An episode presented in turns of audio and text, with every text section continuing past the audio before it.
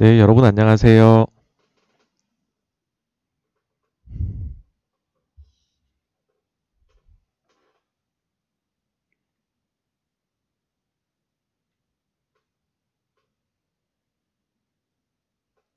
네, 김기선님 안녕하세요. 반갑습니다.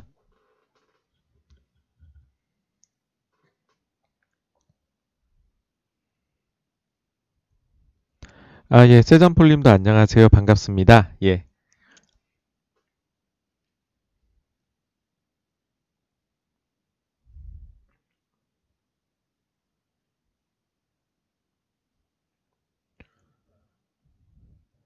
아, 네, 감사님도 안녕하세요. 네, 어, 매번 찾아주셔서 감사합니다.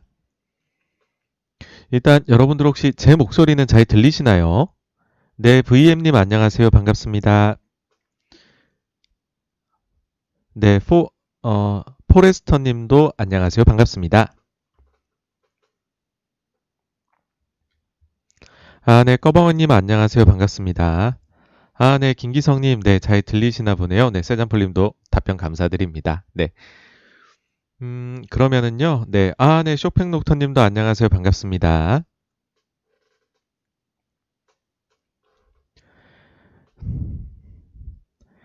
네, 어, 그러면 오늘 어떤 내용을 할지 한번 살펴보도록 하겠습니다.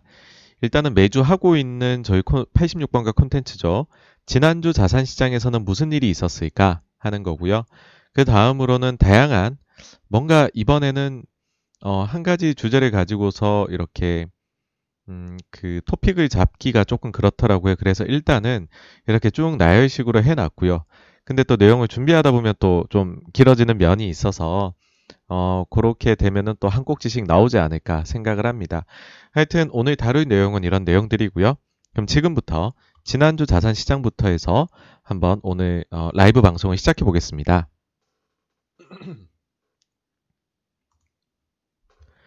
네, 일단은 4월 5일 주간이 시작하기 전에 있었던 이슈들인데요.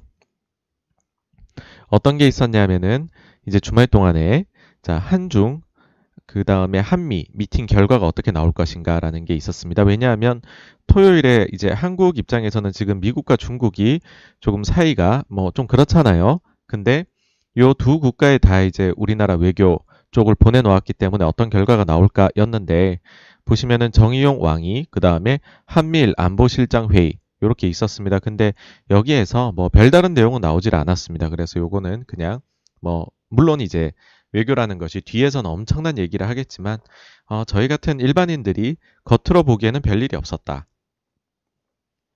라는 거고요. 그 다음에는 지표들이 좀 나왔어요. 그러니까는 ISM 비제조 구매자 지수 여기 나올 거였고 그 다음에 중국 지표들 네 나올 수 있는 것들이었고요. 그리고 이제 호주 금리 개정 혹시나 아, 우리가 좀 신경 쓸 게 있을까라고 적어두긴 했는데 별일 없이 넘어갔습니다. 그리고 이제 메인 이벤트라고 할 수 있는 게 이제 목요일이죠. 새벽 3시에는 3월에 있었던 미국의 FOMC 회의록이, 아, 의사록이 공개됐던 날이고요. 그 다음에 밤 9시 반에는 요즘 사람들이 제일 많이 보는 것 중 하나죠. 이제 그 고용 쪽 관련된 미국 실업 지표. 그리고 금요일 밤에는 미국의 생산자 물가 지수까지 요렇게를 제가 조금 꼽았었습니다. 그러면은 구체적으로 좀 어떤 것들이 있었는지 한번 살펴볼게요. 일단 5일 월요일에는요. 이제 주말 동안 뉴스라고 하기엔 좀 그런 게 이제 그 서구권 시장은 금요일에 문을 닫았었잖아요. 그래가지고서 어, 금요일에 나왔던 지표도 이제 소화를 못했던 상황이고 그러다 보니까는 요거까지도 한번 주말 동안 뉴스로 넣어보면 어떤 일이 있었냐면 일단은 지표가 굉장히 잘 나왔다는 겁니다. 매우 긍정적이었다는 건데 빨간색으로 한 거 보이시죠? 이보다 더 좋을 순 없다라는 정도 수준이었습니다. 왜냐하면은요 일단 고용 쪽입니다. 민간 비농업 부문 고용 surprise가 나왔고요. 예상치를 크게 상회하는 숫자가 나왔었습니다. 그리고 이제 이 숫자 또 굉장히 많이 이제 뉴스에 나와서 보셨을 텐데요. 비농업 고용지수 같은 경우에 예상치가 64만 7천에 불과했는 64만 7천이었는데 이것도 사실은 좋은 숫자인데 발표치는 91만 6천이 나왔습니다. 거기다가 이게 그 그달치가 발표가 될 때 그 전월치도 좀 리비전이 되거든요. 근데 그 전월치도요, 상향 리비전이 돼서 8만 9천 명이나 추가로 리비전 됐습니다. 그러니까 결론적으로 봤었을 때에는 대략 한 100만 명 정도가 더 잘 나온 것이 아니냐. 아, 100만 명 정도가 고용이 증가를 했다. 뭐 이런 얘기가 나온 거죠. 그러니까는 고용이 어마어마하게 surprise다 얘기를 했던 거고요. 음, 그리고 또 하나 이제 복기를 해보자면 목요일에 나왔었던 ISM도 숫자가 좋았었습니다. 어, 네, 자유인님도 안녕하세요. 반갑습니다. 네, DSH GHDK님도 아 오늘도 찾아주셨군요. 감사합니다. 네, 킹스맨님 그 다음에 권영욱님 두 분 모두 오늘 찾아주셔서 감사합니다. 반갑습니다. 그래서 이제 복귀를 해보자면 목요일에 나왔던 ISM도 좋았다는 건데요. 그때 당시 밤 11시에 나왔던 ISM 어, 제조 구매자 지수가 호조였습니다. 그러니까 예상치가 61.5였는데 발표치는 64.7이었고요. 이게 1983년 이후로 최고치라고 합니다. 그리고 이제 세부 내역에서도 공급 부족이 굉장히 엿보였습니다. 왜냐하면 뭐 배달 시점이라든지 이연 주문이라든지 이런 숫자들이 굉장히 아주 공급이 부족하다. 그런 거를 느끼게 해주는 지표였습니다. 그러니까는 지금으로 봐서는 야 경기 되게 좋구나 이런 거를 느낄 수 있는 그런 지표들이 나왔다는 겁니다. 그리고 오펙 플러스도요. 이제 수요 개선을 이유로 들어서 감산을 줄이기로 결정했습니다. 그러니까 지금 역대급 감산을 해 나가고 있는데 그 감산 폭을 좀 줄이겠다는 거죠. 구체적으로는 5, 6월에는 일평균 35만 배럴 증산, 7월에는 일평균 45만 배럴 증산, 그리고 자발적으로 추가 감산 중이던 사우디의 경우에도 원래 일평균 100만 배럴 감산하고 있었습니다. 근데 5월에는 25만, 6월에는 35만, 그리고 7월에는 40만 배럴을 증산하기로 결정을 했습니다. 이게 이제 그 전주 후반, 그 다음에 주말 동안에 있었던 일들이고요. 그럼 이것이 어떻게 반영되었느냐라고 했을 때에는 사실 이제 아시아 증시는 금요일에 쉬지 않았기 때문에 이런 재료들이 크게 막 반영되는 모습은 없었습니다. 좀 한산했고요. 특히나 이제 중국이 휴장을 했던 날이기 때문에 더더욱 그러했습니다. 한국 증시의 경우에는 이제 개별주들이 좀 이제 차이 나는 모습을 보였습니다. 어떤 거냐면 LG전자가 드디어 마침내 소문으로만 떠돌았었는데 MC 사업 부문 이제 핸드폰이죠. 이쪽의 생산 및 판매를 종료하기로 어, 공개적으로 이제 공시를 띄웠습니다. 어, 그러면서 했던 말이요. 인력의 경우에는 그룹 내 재배치를 하겠다라는 거고, 음, 그리고 이제 MC 사업 부문 한번 좀 살펴보면 이렇습니다. 거의 이제 연평균으로 1조 가까이 영업이익에서 적자를 내던 사업 부문이 이제 종료가 되는 거라고 할 수 있는데요. 그렇게 된다면 지금 LG전자의 2021년 예산, 예상 영업이익이 4조 정도더라고요. 그걸 감안하면 약 25% 정도의 이익 증가가 가능한 요인이 나왔다라고 볼 수 있습니다. 이게 이제 최근 3개년인데요. 매출도 이제 계속해서 감소를 하고 있고 영업이익도 거의 뭐 8천억에서 1조 정도 적자가 내리 나고 있는 상황입니다. 그래서 뭐 저 개인적인 생각에는 장기적으로 봤었을 때 이제 굳이 조금 어, 경쟁력이 떨어지는 부분을 가지고 갈 필요가 있을까? 분명히 LG그룹이 잘하고 있는 부분이 굉장히 많잖아요. 그러면은 그 부분에 있어 가지고서 집중해서 더 잘하는 것이 좋지 않나 그래서 굉장히 좀 아주 탁월한 선택이었다 생각을 하고요. 장기적으로는 이마만큼의 영업이익 개선 효과는 분명히 나타날 것이다 라고 생각을 합니다. 다만 이게 이제 사업을 중단하게 되면 중단 사업 관련해 가지고 일회성 이제 요인들이 좀 발생을 합니다. 아마도 많이들 보셨을 거예요. 그 전에 이제 주식을 하시다 보면 영업 정지 일자가 7월 31일로 나왔고요. 그래서 이제 2분기나 혹은 이제 3분기 중으로 일회성 요인이 발생할 가능성이 있다.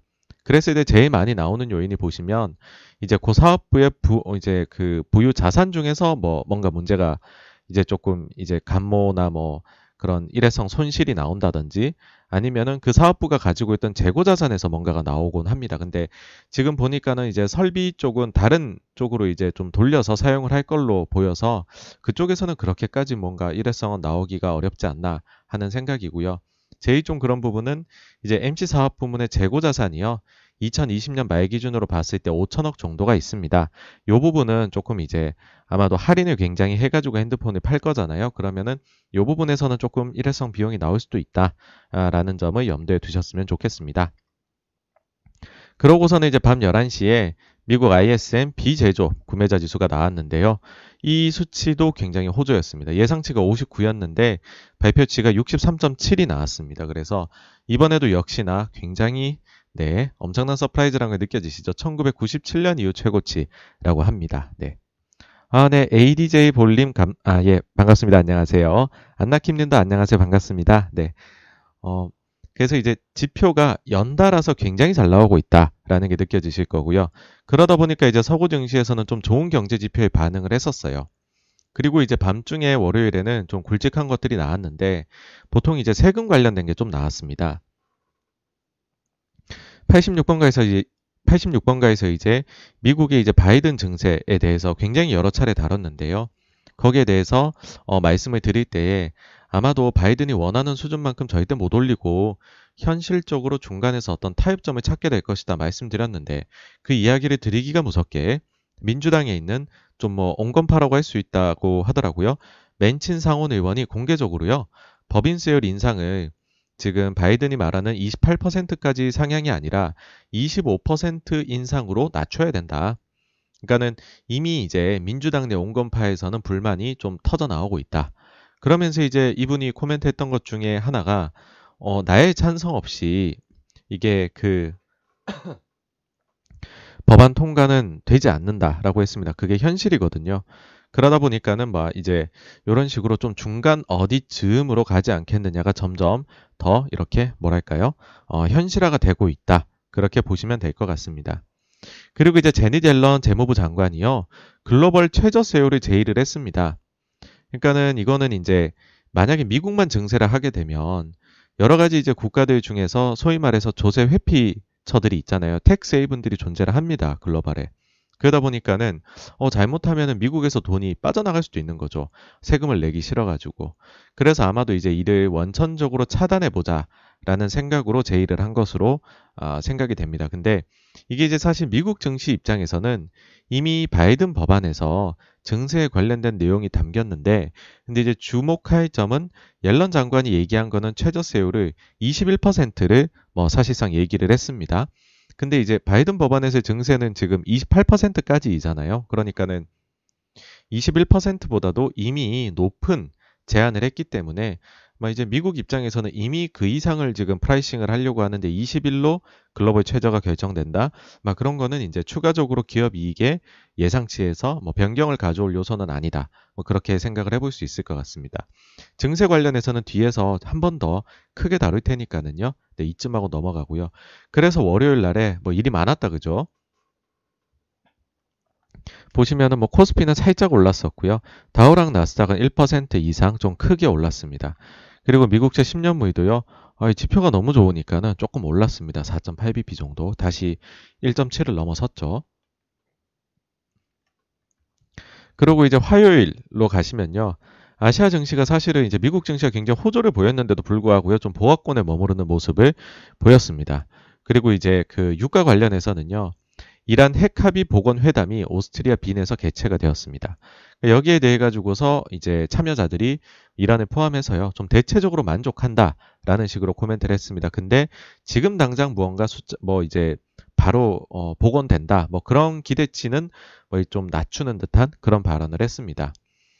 어, 여기서 사실 드리고자 하는 이제 저의 메시지가 있는데요. 뭐냐면 제가 이제 장기적으로 봤을 때는 높은 인플레가 오기가 힘들다, 힘들다. 그렇게 이제 예상을 한다고 말씀을 여러 차례 드렸는데요. 바로 이제 이란 핵합의 복원도 그런 어, 저의 어, 제가 생각하는 그런 어, 논리의 이유 중에 하나입니다.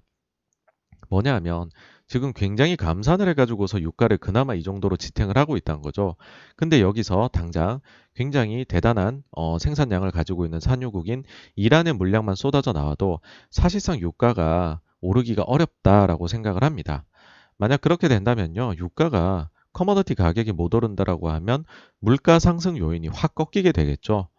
레리 서머스는 70년대식 인플레이션을 얘기를 했습니다. 근데 그 당시는 1, 2차 석유 파동이 있었습니다. 근데 지금에서는 사실상 commodity 가격에 대해 가지고서 미국이 좀 리더십을 가지고 있는 거죠. 그러다 보니까는 70년대식 인플레가 오기는 좀 어려운 구도를 지금 가지고 있다는 거고요. 그래서 이제 여기 표현을 이렇게 해봤습니다. 이번엔 미국이 첫 번째 이란 합의라는 하나의 레버리지, 두 번째는 쉐일 오일이라는 카드, 어, 두 번째 레버리지, 요 카드들을 가지고 있다. 그러니까는 누군가 손안에 해결할 수 있는 카드를 가지고 있을 때는 함부로 배팅을 하지 말자라고 생각을 합니다. 쉐일 오일에 대해 가지고 조금 더 말씀을 드리면은요. 사실 미국이 구조적으로 오바마 정부 때부터 해서 달라진 점은 쉐일 오일이 많이 생산됐다는 겁니다. 이를 통해 가지고서요. 사실 이제 그 석유 수입에 따른 적자는 굉장히 없어졌죠. 그리고 이제 거의 뭐 세계 최대 산유국이 지금 미국이 된 거고요. 근데 이제 여기에 대해서 어, 중동에 있는 국가들은 그런 생각을 하죠. 아 이제 미국이 어, 그 환경을 생각하는 대통령이 됐으니까 환경 쪽 생각하면 쉐일 오일 개발하려면 환경 파괴를 많이 하니까 저쪽 개발이 좀 수그러들지 않겠느냐. 그러면 유가가 상방으로 계속 갈 수 있는 요인이 된다라고 하지만 만약에 생각해 보십시오. 극단적인 예를 들어서 정말 70년대식처럼요. 1, 2차 석유 파동. 그러니까는 OPEC에서 석유를 무기화하려고 한다라고 하면은 그거 뭐 환경오염 조금 더 시키더라도 쉐일 오일을 많이 뽑아내지 않을까요? 그래서 결론적으로는요, commodity 쪽에서는 하여튼 과도한 상방 배팅은 조금 정신 건강, 정신 건강에 해롭다는 말씀을 드리고 싶습니다. 그리고 또 하나 좀 재밌는 건데요. 미국은 사우디에 항상 심대한 영향력을 미칠 수 있다는 점을 저희가 좀 명심해 두자는 겁니다. 사실 지난 4월 1일 오펙 플러스의 감산 완화 결정은 좀 전격적이었습니다. 시장이 좀 생각했던 것보다 그러니까 뭐 모르겠습니다. 저 개인적으로는 조금 더 숫자들이 더 많이 나왔는데요. 근데 이게 좀 흥미로운 점이 그 전날입니다. 3월 31일에 사우디 에너지 장관인 압둘 아지즈하고요. 미국의 에너지 장관인 제니퍼 그랜홈이 전화 회담을 가졌었다고 합니다. 이게 지금 어떤 시기냐면 미국의 경우에 지금 휘발유 소매 가격이요. 갤런당 3달러 수준에 도달하면 뭔가 자꾸 조치들이 나오는 경향이 있거든요. 근데 이번에도 요 정도 수준에 도달을 했는데 통화를 한 거죠. 양쪽에서. 그리고 이제 요 분이 어, 트위터를 날리셨어요.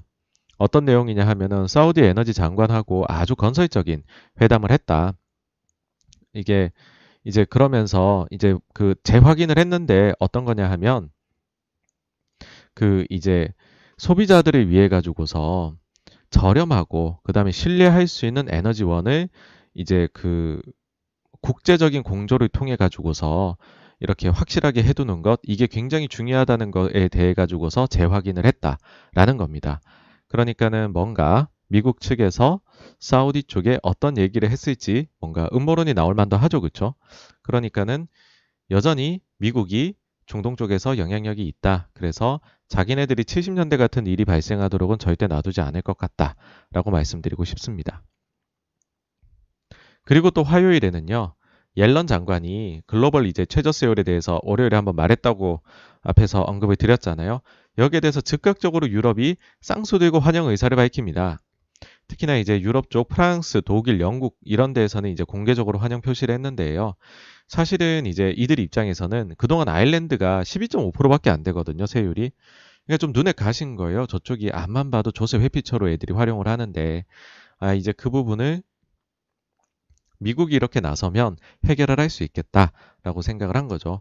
근데 다만 여기서도 약간은 동상이몽이 있어요. 뭐냐 하면은 디지털 세에 대해 가지고서도 유럽의 국가들은 좀 덮어태더라고요. 미국은 사실 디지털 세에 대해 가지고서는 심각하게 생각하지 않는 것 같아요. 이게 이제 구글이나 페이스북이나 이런 회사들에 대해 가지고서 매기는 거죠. 근데 이제 이 부분을 뭐 유럽에서 추가를 하려고 한다. 만약에 그럼 사실상의 미국에 대한 증세이니까 미국 쪽에서 좀 반대하시지 않을까. 그래서 이 부분은 합의가 어렵다. 다만 어, 최저 수요를 만들자라는 거에 대해서는 합의가 쉽지 않을까라고 생각을 합니다. 그리고 이제 한 가지 추가로 말씀드리자면 좀 증세 쪽이 좀 뉴스가 많습니다. 뭐냐면 바이든 대통령이 그 전주 수요일에 이제 그 일자리 플랜을 발표를 했죠. 대규모 재정 정책을. 그러면서 연방소득세를 내지 않는 곳으로 콕 집어서 아마존을 지목을 했습니다. 그러니까는 이제 이날에 아마존의 제프 베조스가 법인세 인상에 찬성한다는 글을 올렸습니다. 역시 이제 정치를 피해갈 수 있는 기업인은 없다. 그러니까 증세는 약간 좀 어, consensus로 모여가고 있다. 이렇게 보시면 될 것 같습니다. 그리고 또 이날 나왔던 뉴스 중에 하나가요. 미국이 베이징 동계올림픽을 보이콧할 수 있는 가능성이 있다. 이게 이제 뉴스가 나왔습니다. 이러면서 어 이거 새로운 냉전 시대가 도래되는 건가?라고 하는데 어, 지난 시간에 말씀을 드렸지만요. 어, 이제 지금 미중 무역 분쟁 이런 게 나올 때는 반드시 요 어, 글로벌 타임즈 후시진 트위터를 들어가 보시기를 추천을 드립니다. 저도 이렇게 들어가 보니까는 이제 이렇게 그 보이콧에 관련된 기사를 이렇게 링크를 걸어가지고서는 코멘트를 하셨더라고요. 내용 자체는 올림픽 보이콧으로 자기네를 위협하지 말라는 거예요. 그렇게 되면 백인 우월주의나 아니면은 요 국가들의 자기 고립만이 어, 될 뿐이다. 뭐 이런 얘기 했습니다. 뭐, 요 정도 표현은 후시진 트위터에서는 온건한 표현이라 할 수 있습니다. 그래서 막 그렇게까지 심각한 건 아닌가? 그런 생각을 하고 넘어갔었습니다. 그래서 이제 결론적으로는 화요일에 코스피 이제 조금 올랐었고요. 상해 종합은 이제 약보합, 아시아 증시 별게 없었어요. 그리고 이제 뭐 서구권 증시도 뭐 크게 별 건 없었던 어, 조금 특이한 거는 어 채권 이제 수익률이 어제 올라갔던 것보다 더 떨어졌다는 거죠. 그래서 지금 1.6% 중반으로 내려왔습니다. 네. 그리고 이제 수요일이 됐는데요. 한국 증시에서는 삼성전자 잠정 실적이 장전에 발표가 됐었습니다. 여기서 이제 그 핸드폰 쪽이 분전을 해가지고 어, 영업이익이 소폭 상회하는 그런 모습을 보였습니다. 그리고 이제 서울하고 부산 시장 재보궐 선거가 7일 날에 있었죠. 그러면서 관련 수혜주들 이제 보통은 이제 건설 건자재 이쪽이라고 할 수 있습니다. 이쪽이 막 굉장히 들썩이는 모습을 보였었습니다. 예, 그리고 이제 넘어가서요. 그 8일 새벽 3시, 여기 이제 본 게임이라 할 수 있죠. 3월 미국 FOMC 의사록이 공개가 됐는데요. 어, 결론적으로는 특별한 내용은 없었다라고 말씀을 드릴 수 있을 것 같아요. 근데 이제 인상적인 코멘트들 몇 개 해드리면 인플레 관련해서는 위험이 균형을 이루고 있다 라고 보고 있고요. 그 다음에 이제 인플레가 상방으로 튈 가능성에 대해 가지고서는 어, 이런 세 가지를 걸었습니다. 재정 정책이 더, 더 효과를 발휘한다면 위로 튈 수 있고 가계저축이 지출로 빠르게 이어진다면 튈 수 있고 백신 사회적 거래두, 거리두기 완화가 빨라진다면 위로 튈 수 있다는 겁니다. 그러니까는 이 세 가지 요인은 본인들이 지금 인플레이션에 대해 가지고 기본 가정보다 좀 더 빨라질 수 있는 요인이다. 그렇다면 어떻게 되느냐? 우리는 이 세 가지를 좀 중점적으로 봐야 된다라는 뜻이겠죠. 워낙 인플레가 지금 금리 정책에 미친 영향이 중요하니까요. 그리고 이제 테이퍼링 조건을 만족시키기엔 시간이 좀 더 걸릴 것이다. 이건 뭐 계속 했던 말이고요. 그리고 사실 이제 money market 쪽에서 유동성이 굉장히 지금 넘치고 있습니다. 그래서 여기에 대해 흡수를 하기 위해 적극 대응할 것이다. 어, 근데 이제 정식 회의가 아니더라도 하겠다고 얘기를 했고요. 음, 이게 뭐냐면 기술적 인상이라고 우리가 표현하는데요.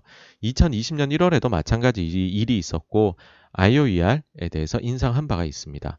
요거를 이제 알고리즘 음, 그 매매하는 쪽에서는 좀 잘못 받아들이기도 합니다. 왜냐하면 금리 인상으로 이제 표현이 나오기 때문에 그 즉시 증시가 한번 출렁일 수는 있습니다만은 뭐 이제 그 이게 금리 인상의 시발점은 아니기 때문에 뭐 그렇게까지 보실 필요는 없습니다. 그러고는 이제 제이미 다이먼, JP 모건 CEO가 골디락스를 언급했습니다. 여러분 이제 골디락스라고 하면 이제 물가 부담은 없는 상태에서 성장은 계속 일어나는 굉장히 이상적인 상황이라고 할 수 있습니다. 근데 이제 어떤 얘기였냐 하면은요. 미국 경제가 2023년까지 호황을 맞을 것 같다. 여기에 이유가 있는데 첫 번째는 야 백신 접종률이 빨라지고 있더라. 우린 일상으로 빨리 돌아갈 것 같아. 두 번째는 가계 저축이 굉장히 강력하다. 미국 가계 추가 저축이 1.5조 달러나 되더라. 이게 이제 재난지원금을 이제 뭐 600달러 이런 거 풀었잖아요. 그러면서 부채는 줄고 저축은 늘어났더라. 이게 이제 거리두기 완화되고 우리가 일상으로 돌아가게 되면 어마어마한 소비로 분출이 될 것 같다라는 이제 그 뭐 이런 근거를 들었습니다. 그리고 세 번째는 이번 바이든 정부가 쓰고 있는 대규모 재정 정책에 대해서 긍정적 의견을 내놓았습니다. 2차 세계대전 이후 서유럽 재건을 도왔던 미국의 마셜 플랜에 비유를 했는데요. 대규모 지출이 장기적인 경제 성장 기반 마련을 도울 것이다 라고 했습니다. 여기서 이제 좀 특이한 부분이요. 이 부분이에요. 강력한 가계저축을 제이미 다이먼이 얘기를 했고요. 사실 이제 요것 때문에 가져왔습니다. 그리고 이날 나왔었던 FOMC 의사록에서 가계저축이 지출로 빠르게 이어진다면 이라고 했습니다. 이 말은 뭐 어떻게 보면은 연준하고 그다음 JP 모건의 제이미 다이먼이 얘기를 했다는 것 자체가 지금 사람들이 어, 가계 저축이 많이 늘어난 거에 집중을 하고 어, 그 주목을 하고 있고 여기에서 어, 이제 빠르게 소비가 늘어날 수 있음을 얘기하고 있습니다. 우리가 흔히 이제 pent-up demand 이런 얘기들을 많이 하는데 뭐 이제 그런 부분들이 현실화될 것을 예견하고 있다라고 보시면 될 것 같습니다. 그리고는 이제 바이든이 증세 쪽에서요 또 한 발 물러나는 모습을 보였습니다. 이제 뭐 월요일에는 맨친 쪽에서 얘기를 했잖아요. 근데 이제 이번에는 바이든 쪽에서 얘기를 한 건데 뭐냐면 최저세율을 적용하는 대상이 대폭 완화될 수 있다는 겁니다. 당초에는 1억 달러였어요. 이익 기준으로 1억 달러가 되면 일단 최저세율을 15% 무조건 적용을 하자. 거기다가 각종 세액 공제 이런 거 하나도 안 되게 하자라고 얘기를 했었어요. 굉장히 강경하죠, 그렇죠? 근데 기준을 20억 달러로 상향을 한답니다. 그리고 이 기준에 속해 있어도요, 세액공제, R&D나 뭐 이런 부분들 해주기로 얘기를 했습니다. 그럼 이게 차이가 어떻게 나냐면요. 1억 달러 이상의, 이상의 세전이익 기업은 어, S&P 기준으로 어, 1,100개 정도가 적용 대상이 된다고 합니다. 근데 20억 달러로 바꾸게 되면 대상 기업이 180개로 어, 굉장히 대폭적으로 감소를 하게 됩니다. 그리고 이제 세액 공제를 해주니까 사실 이 180개 기업들도 뭐 영향이 그 전에 비해 가지고서는 확실히 줄어들겠죠, 그렇죠? 다시 한번 말씀드리지만 제가 볼 때 바이든 증세는 누더기처럼 통과가 될 거다라고 생각을 합니다. 자, 그리고 백악관이 한 발 뺐어요. 뭐냐면 베이징 올림픽 보이콧 논의 안 했다. 근데 후시진 트위터로 봐서 논의는 있는 것 같고 간 보는 것 같습니다. 이건 언제든 나올 수 있는 뉴스긴 한데 저 개인적으로는 이거 가지고 이제 미국이 좀 외교에서 레버리지를 삼으려고 하는 것은 이해는 하지만 그래도 어 이제 평화의 상징인 올림픽을 좀 건드리는 건 조금은 좀 너무 나간 거 아닌가. 딴 것도 건드릴 게 많잖아요. 막 그런 생각입니다. 그래서 뭐 하여튼 요 관련된 리스크는 다시 좀 수그러드는 모습이었습니다. 그래서 이날 사실 또 별거 없었어요. 네. 거의 증시가 움직이지 않고 있습니다, 여러분. 채권 시장도 안 움직였고요. 그리고 이제 목요일에 와서는 한국 증시는 선거 결과가 야당이 좀 크게 승리를 했죠. 그러면서 관련주들이 또 한번 들썩들썩 했습니다. 그리고 이제 지금부터가 좀 중요한데요. 저녁 6시에 유럽의 생산자 물가지수가 나왔는데 예상치보다 조금 잘 나왔습니다. 자, 네, 기억해 두시고요. 그 다음에는 근데 밤 9시 반에 나온 미국의 실업수당 신청 건수는 예상치보다 더 나왔어요. 그러니까 실업이 더 나왔다는 거죠. 어, 뭐지? 경기가 좋다 그랬는데 좀 나, 나쁜가? 아닌가? 헷갈리네? 이렇게 됐어요. 좀 네가티브한 게 나왔죠. 지표 중에서. 그리고 이제 제롬 파월이 IMF 주최 이제 회의에서 이런 발언을 합니다. 뭐냐면 여전히 팬데믹 이후로 900만에서 1000만 명이 실직 상태다. 이거 정말 많이 하시는 발언이거든요. 네. 그러면서 이제 그러니까 이제 완화적 정책 계속 쓰겠다는 거죠. 그러면서 이제 이런 질문이 나와요. 인플레이션 어 좀 상당히 높아질 가능성이 있다고 보느냐 하니까 여전히 그런 우려에 대해서는 일축하는 모습을 보였고요. 그다음 본인의 연임 의사 있느냐? 의사가 있는지 물어보는 건데도 이거에 대해서 답변을 안 하십니다. 잘. 그래서 이건 좀 놀라운 일이고요. 옐런 전 의장은 확실하게 표현했었거든요. 그 다음에 이제 사실은 앞에 질문들이 이것 때문이었어요. 보면 금요일에 고용 되게 surprise 나왔는데 이걸로 인해서 금리 인상 앞당겨질 가능성이 있을까? 그러니까 이제 여기에 대해서는 그와 같은 일이 수개월이 지속되어야 할 것이다 라고 했습니다. 그러니까는 100만 가까이 surprise가 나온 거라고 말, 100만 정도가 나왔다고 말씀드렸잖아요. 그런 게 몇 달이 계속 되면 한번 생각해 보겠다는 거죠. 그러니까 한두 달 잘 나온 것 가지고서는 그 지금 연준이 정책을 바꿀 만한 전혀 고려가 되지 않는다. 굉장히 완화적인 발언을 하신 거죠. 그래서 요겁니다. 지금처럼 한두 달 surprise가 아니라 수개월 동안 물가와 고용이 강하게 나와야 긴축으로 간다는 말입니다. 그리고 이제 미국이 참 오락가락 건드려요. 중국 supercomputing 업체 7곳에 대해 가지고서 추가 제재를 한다. 이게 또 발표가 됐습니다. 이러면 또 어디 가냐? 예, 후시진 갑니다. 그냥 재밌어요. 후시진 트위터는 제가 봤을 때. 여기에 대해서 뭐 했냐면 미국에서 이 리스트 작성을 했는데 이게 일종의 명예 리스트로 보일 수 있다는 거죠. 이제 중국의 하이테크 기업들한테는 만약에 회사가 이 리스트에 포함이 되지 않으면 그들이 이제 이걸 부끄럽게 여긴다는 거죠. 왜냐하면 그 정도로 이 자질이 갖추지 못한 기업으로 미국이 평가하나 아, 왜 나는 제재에 넣지를 않지? 그렇게 여겨야 된다라고 돌려까기를 아주 제대로 하고 있습니다. 네. 그래서 이 나이도 보시면은 다른 곳들은 크게 뭐 강보합 정도 수준인데 워낙에나 이제 파월 쪽에서 좀 완화적으로 발언을 했죠. 그러면서 나스닥이 좀 더 기술주 쪽이 크게 오르는 모습을 보였고 금리도 조금 내려가는 모습 보였습니다. 물론 이제 고용 쪽에서 조금 어, 좀 실망스러웠죠. 네. 신규 실업 신규 실업 청, 수당 청구 건수가 늘었으니까요. 예상치보다. 그리고 이제 금요일이 왔습니다. 아시아 증시의 경우에는요. 아까 전에 제가 이제 여기서 좀 주목하라고 말씀드렸잖아요. 유럽의 생산자 물가 지수가 예상보다 약간 잘 나오더라. 어, 물가가 조금 잘 나오네. 그리고 다음날 오전 10시 반에요. 중국의 생산자 물가 지수가 나왔는데 예상치를 크게 상회합니다. 소비자 물가 지수도 예상치보다 어이고 발표치를 발표치라고 적었네요. 죄송합니다. 예상치보다 조금 더 잘 나옵니다. 이때 출렁합니다. 시장이 살짝. 어, 인플레 진짜 오나? 이런 생각이 드는 거죠. 전반적으로는요, 미중 이제 분, 뭔지 아시겠죠? 미중 분쟁에 대해 가지고서 조금 경계심을 보이는 증시가 아시아 증시에서 나타났습니다. 그러고서 그래서 좀 빠졌죠. 코스피 좀 빠지고 상해도 거의 1% 정도 빠지고요. 그리고 이제 밤 9시 반에 미국의 생산자 물가 지수가 발표가 됐는데요. 이게 예상치가 3.8%였는데 이게 이제 전년 동기 대비입니다. YOY 기준으로 했을 때. 근데 발표치가 4.2로 잘 나왔어요. 근원 생산자 물가 지수도요. 예상치보다 크게 잘 나왔습니다. 그러니까는 이게 어, 야, 유럽, 중국, 미국 전부 다 왜 이러지? 니네 왜 이렇게 물가가 올라갈 것처럼 꿈틀꿈틀 되니? 하면서 증시가 뭐 일단 좀 빠졌었다가 좀 올라가지고 끝났던 네, 그런 증시 모습을 보였습니다. 보이시죠? 이제 다우하고 나스다. 그 다음에 미국의 10년물도 조금 상승을 하고 끝났습니다. 아무래도 이제 물가 지수가 너무 다 좀 잘 나오다 보니까 그런 거죠. 그래서 요거를 이제 총평을 좀 해보면은 이렇습니다. 주식시장 흐름을 보면은요, 이건 진짜 전형적으로 다시 강세장 흐름입니다. 그러니까 좀처럼 크게 빠지질 않고 꾸물꾸물 뭐 악재가 나와도 올라가려고 노력하고 계속 하루에 조금 조금씩 올라가고 장막판에 더 올라가고 이런 게 이제 전형적인 강세장 흐름인데 좀 그런 모습이 보인다, 엿보인다 하는 거고요. 근데 이제 빨간 글씨로 써졌죠. 왜 이렇게 물가와 고용이 생각보다 더 좋은 건가? 이게 아까 Goldilocks 말씀드렸잖아요. 물가의 그런 상승 없이 좀 성장이 좀 슬금슬금 잘 나와야 되는데 근데 지금은 너무 surprise하게 긍정적으로 물가 고용이 다 잘 나온다는 거죠. 이래 버리면은 결론은 뭘까요?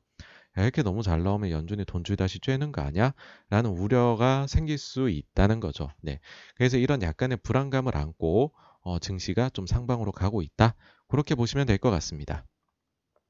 여기까지가 이제 어, 지난 한 주를 한번 되돌아보았고요. 다음 주에는 어떤 게 있을까 하면 지금 오늘 나왔던 거죠. 그 알리바바에 대해 가지고서 매출의 4% 벌금 부과를 했더라고요. 중국의 뒤끝은 장난이 아니다. 야 이건 끝까지 가겠다라는 건데 또 근데 현지 뭐 그 기사들 같은 거 보니까는 어떤 데서는 매출의 10% 부가까지도 예상했었기 때문에 예상보다 좀 적다 뭐 이런 톤도 있더라고요. 그래서 월요일에 주가 좀 봐야 될 것 같아요. 생각보다는 안 빠질 수도 있다. 오히려 음, 그 불확실성의 해소인가? 막 이럴 수도 있다 라는 뉴스로 보입니다. 그러고서는 다음 주에 있을 좀 주요한 것들은요. 일정은 일단 13일 화요일에 밤 9시 반에 역시 이제 물가가 중요합니다. 소비자 물가 지수고요. 15일 목요일에는 우리나라 이제 금통위가 있습니다. 그래도 우리나라 일이니까 한번 체크해 보면 좋을 것 같고요. 그리고 또 같은 날에는 9시 반에 밤에 미국 3월 소매 판매가 나오는데 이거는 왜 적어놨냐면 재난지원금 효과로 인해서 긍정적인 surprise가 나올 가능성이 있어 보여서 그렇습니다. 지금 이제 예상치는 전월 대비 5.5% 상승으로 보고 있습니다. 이제 2월이 재난지원금 그 줬던 거가 없어지는 그런 네가티브한 효과 때문에 마이너스 3%가 나왔었거든요. MOM이. 근데 이제 3월 달에는 뭐 또 돈 지급 한 번 더 했잖아요. 1.9조 달러. 그러니까 는 이제 올라갈 거다 예상을 하는데 일부 지금 레포트들 보면은 MOM으로 10% 이상의 증가를 지금 예상을 하고 있더라고요. 그래서 이 부분이 생각보다 되게 잘 나올 수도 있다. 그래서 관련한 기업들이 조금 탄력을 받을 수도 있겠다. 막 그렇게 생각을 합니다. 그리고 이제 16일 금요일에는요. 오전 11시에는 중국 1분기 어, GDP 성장률 나오고요. 예상치는 지금 어, 그 18.8% 전년 동기비로 나오고 있습니다. 그리고 이제 저녁 6시에는요. 유럽 소비자 물가 지수. 사실 아직 생산자 쪽이 좀 약간 물가에 대해서 어, 상방이 튀는 모습이 보이지 소비자 쪽은 안 보이기는 해요. 그렇지만은 그래도 한 번은 체크를 해보시자. 는 거고요. 그 다음에 요 날에 미일 정상회담도 있습니다. 최근에 막 쿼드 이런 것 때문에 말이 많은데 한번 여기서 특별한 뭔가 어, 뉴스가 나오는지 또 한번 어, 외교적인 부분을 또 저희가 정치를 체크를 해야 되니까 한번 체크를 해보시면 괜찮을 것 같습니다. 네, 이제 여기까지가요. 지난주 자산 시장 그리고 다음 주에 대해 눈여겨 볼 것들 이렇게 한번 살펴보았고요. 다음 내용으로 넘어가 보도록 하겠습니다.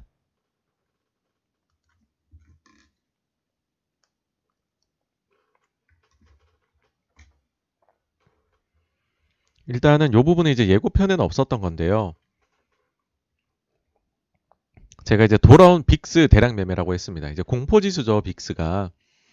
이게 보시면 지난주 목요일이었어요. 그때 4천만 달러의 옵션 베팅이 들어왔다고 합니다. 어, 이 옵션 어, 배팅은요 어떤 어, 성격이었냐 하면 빅스 지수가 25를 넘어서 40까지 갈 것이라는 거에 배팅을 한 것이고요. 시간적으로 봤었을 때는 7월 중순까지로 이제 보고서 배팅을 한 겁니다. 금요일 종가 기준으로 보시면은 빅스가 지금 16.69로요. 작년도 2월이죠. 그러니까는 팬데믹이 본격적으로 나타나기 이전 그 이후 처음으로 17 아래로 지금은 떨어져 있습니다. 그래가지고서 이제 언제 한번 빅스 쪽에 들어오나 들어오나 이제 사실요 제가 이런 영상 과거에 만들었었잖아요. 주식 시장 언제쯤 하락할까요? 라고 하면서 베어마켓은 베어마켓은 언제 오는 거예요? 라고 만든 게 있는데 이때 당시에 주요한 이유 중에 아, 여러분들 사실 뭐 지표 같은 거 보실 거 없고요.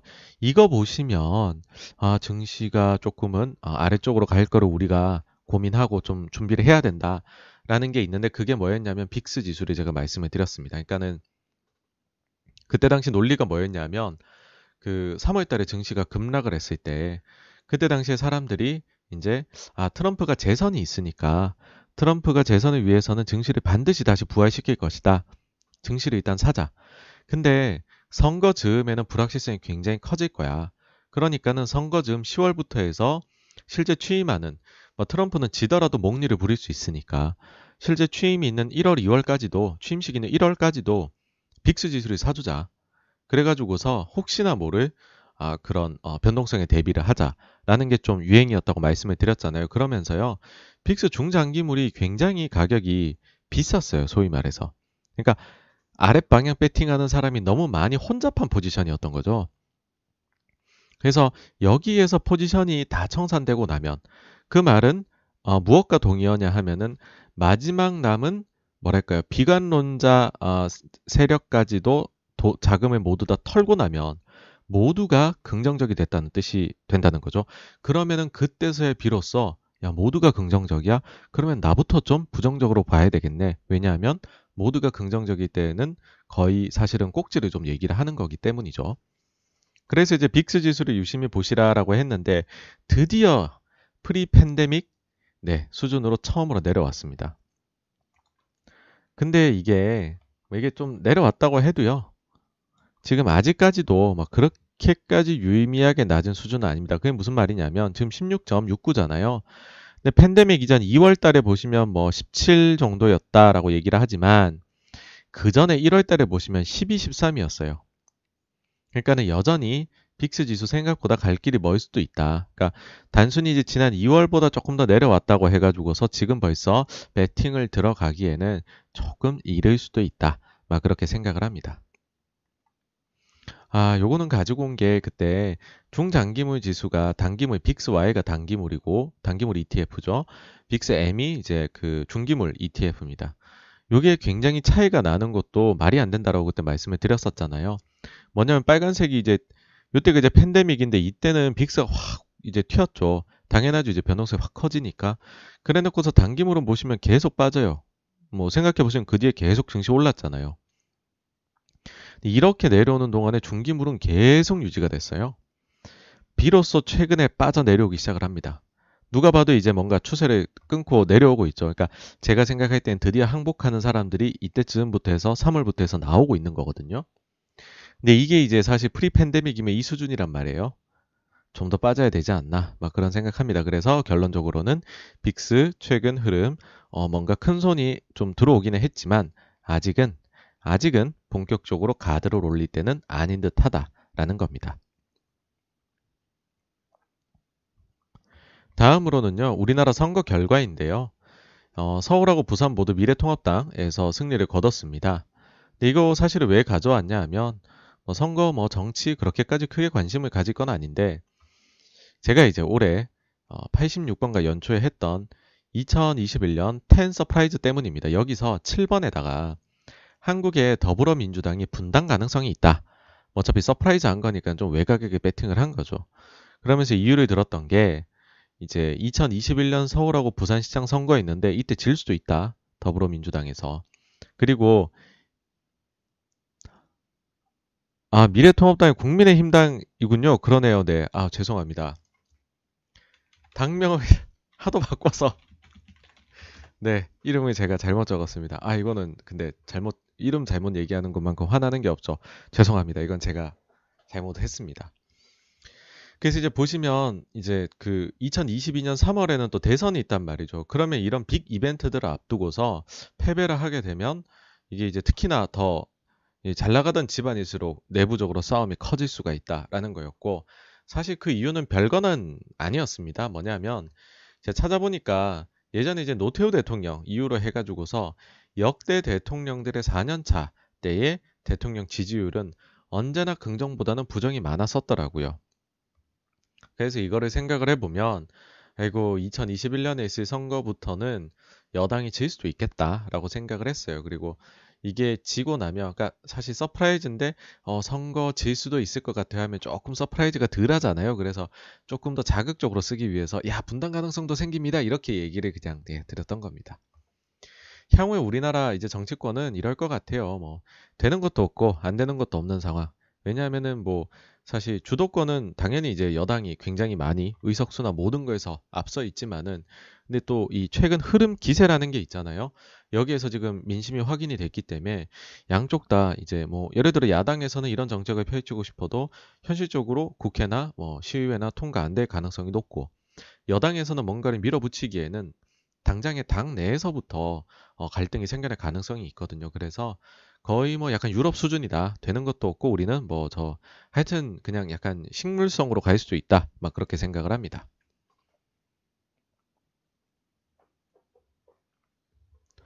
이제 다음으로 넘어가 보면은요.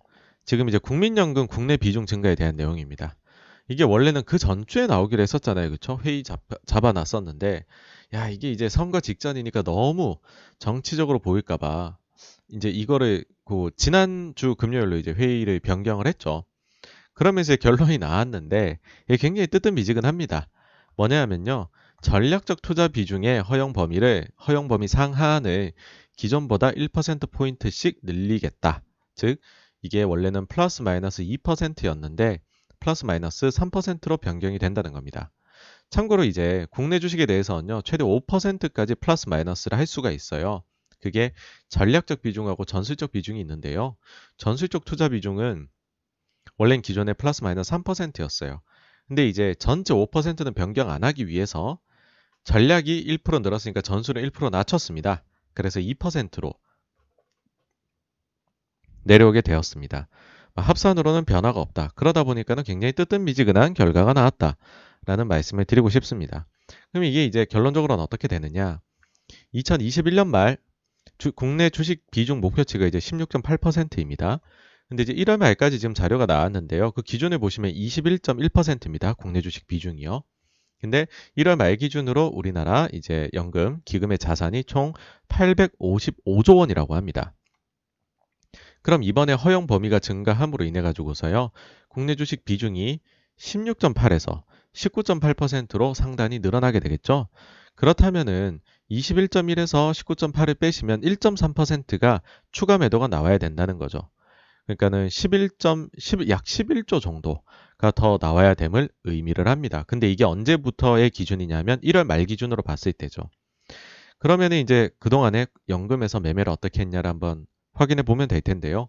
1월 말 이후로 국민연금 등 그러니까 연기금 등에 이제 매수 매수 매도 찍힌 걸 보면 순매도가 약 8조 중후반 정도가 됩니다. 그러면 이제 우리가 11조 추가 매도가 나올 수 있다는데 벌써 한 8조 중후반 정도를 한 거잖아요. 그러면은 이제 그 최대로 나와도 한 2조 정도, 2조에서 3조 정도 더 매물이 나올 수가 있다.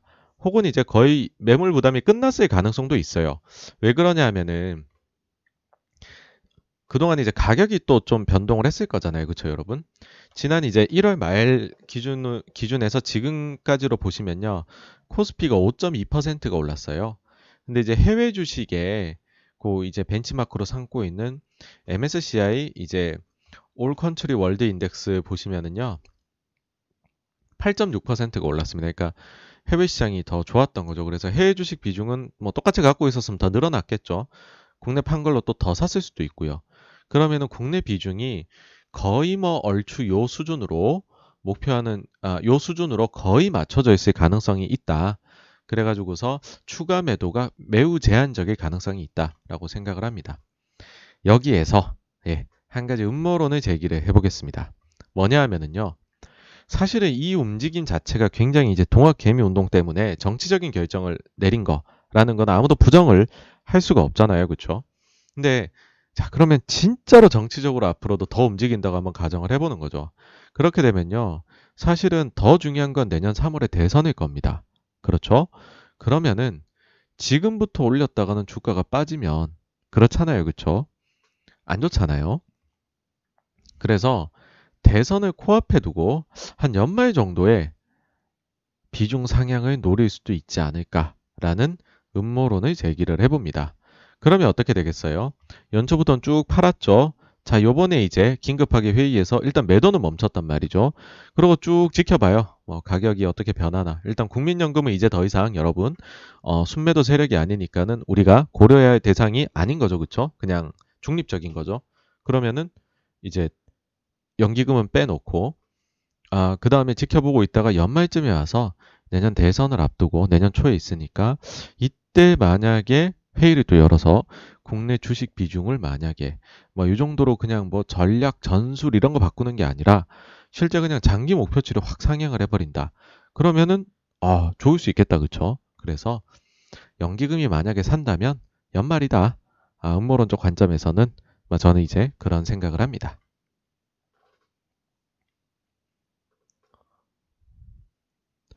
네, 그 다음에는 이제 미국 증세 관련해가지고 좀 더, 어, 얘기를 드리려고 해요.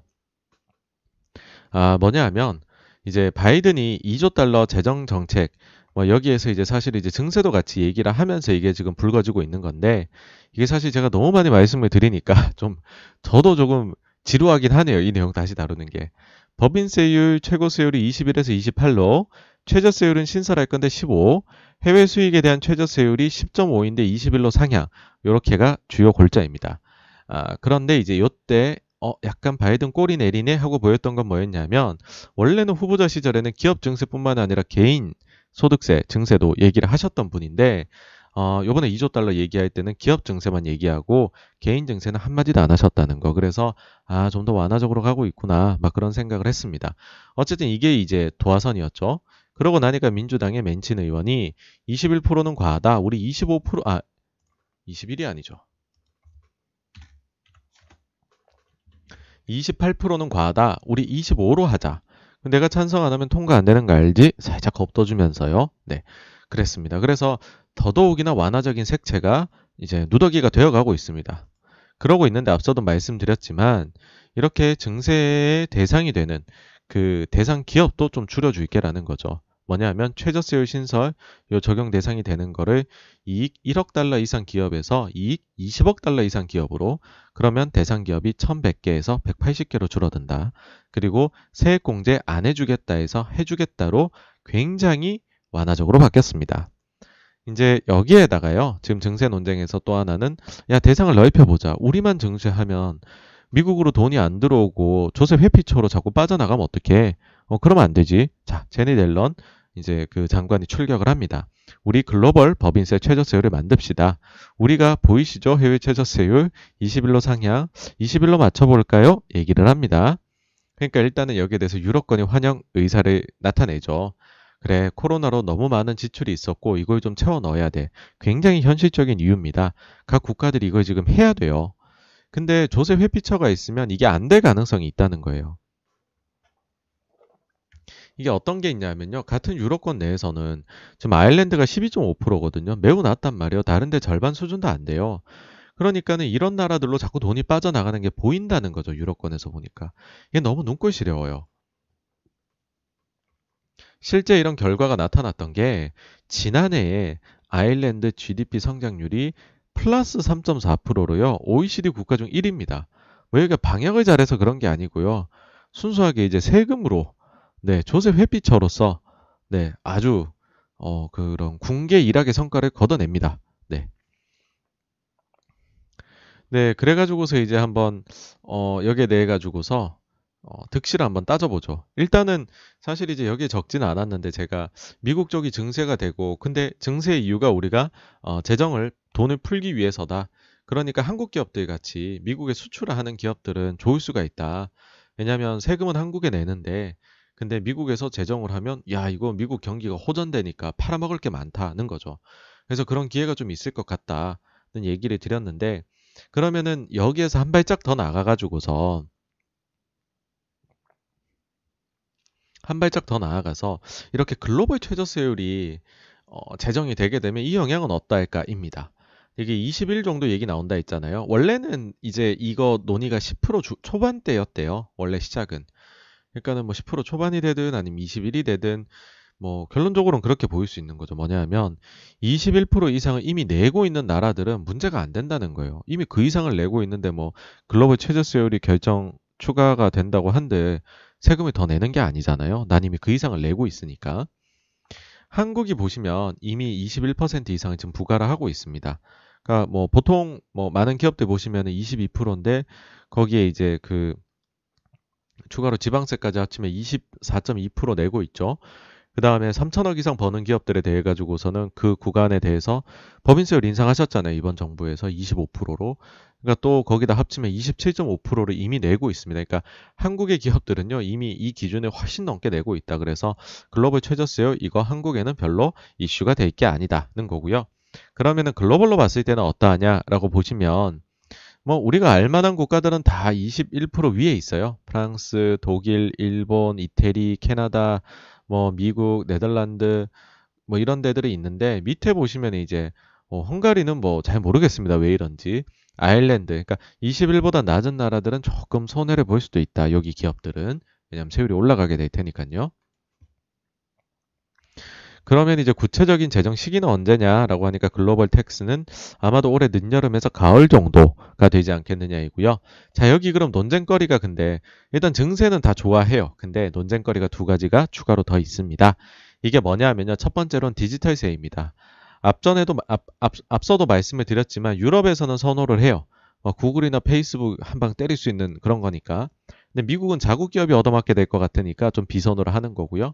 두 번째 논쟁거리는 지금 이제 증세하는 건 좋은데 그거를 소득이 발생한 지역에서 세금을 내라는 거죠.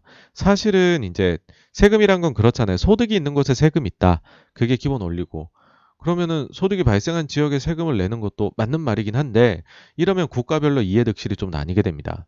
뭐냐 하면 당연히 내수가 큰 국가일수록 거기에서 소비가 뭐 매출이 많이 발생하게 되겠죠. 기업들이. 그러면 그 나라에 세금을 더 많이 내게 된다는 거죠. 글로벌 기업들이. 그러면 내수가 큰 미국이나 유럽이 이득을 보게 되고요. 수출이 큰 한국 같은 국가는 세수 측면에서 손해가 날 수도 있는 그런 가능성이 있습니다. 물론 이런 부분들은 아직 구체적인 게 제정이 아무것도 안 됐기 때문에 좀 이른 측면은 있지만 지금까지만 봤었을 때는 좀 이런 식으로 이해 득실이 나뉜다라고 말씀을 드릴 수 있을 것 같아요. 여기까지가 이제 증세 논쟁 관련해서 지금까지 쭉 흘러온 flow고요. 그 다음에 이제 사실 이게 이제 저희가 주식을 더 잘하기 위해서 혹은 경제를 좀 이해하기 위해서 저희가 하는 건데 어, 주식 쪽에 대해서 이 정도이고 좀 더 근본적인 차원에서 어떻게 보면 이제 뭐 그 저희가 그런 거죠. 어, 좀 사회 정의나 뭐 이런 차원도 한번 생각을 해볼 수 있는 거죠. 뭐 그런 쪽으로 봤었을 때는 이런 게 있는 거죠. 뭐냐 하면 법인세율이 지금까지는 계속 낮아져만 왔다는 거예요. 보시면 계속해서 낮아져 왔습니다. 그죠? 지난 40년간 낮아져 왔답니다. 네. 물론, 물론 이렇기는 해요. 뭐, 이게 너무 당연한 거냐라고 하면 너무 당연하진 않다는 거죠. 왜냐하면,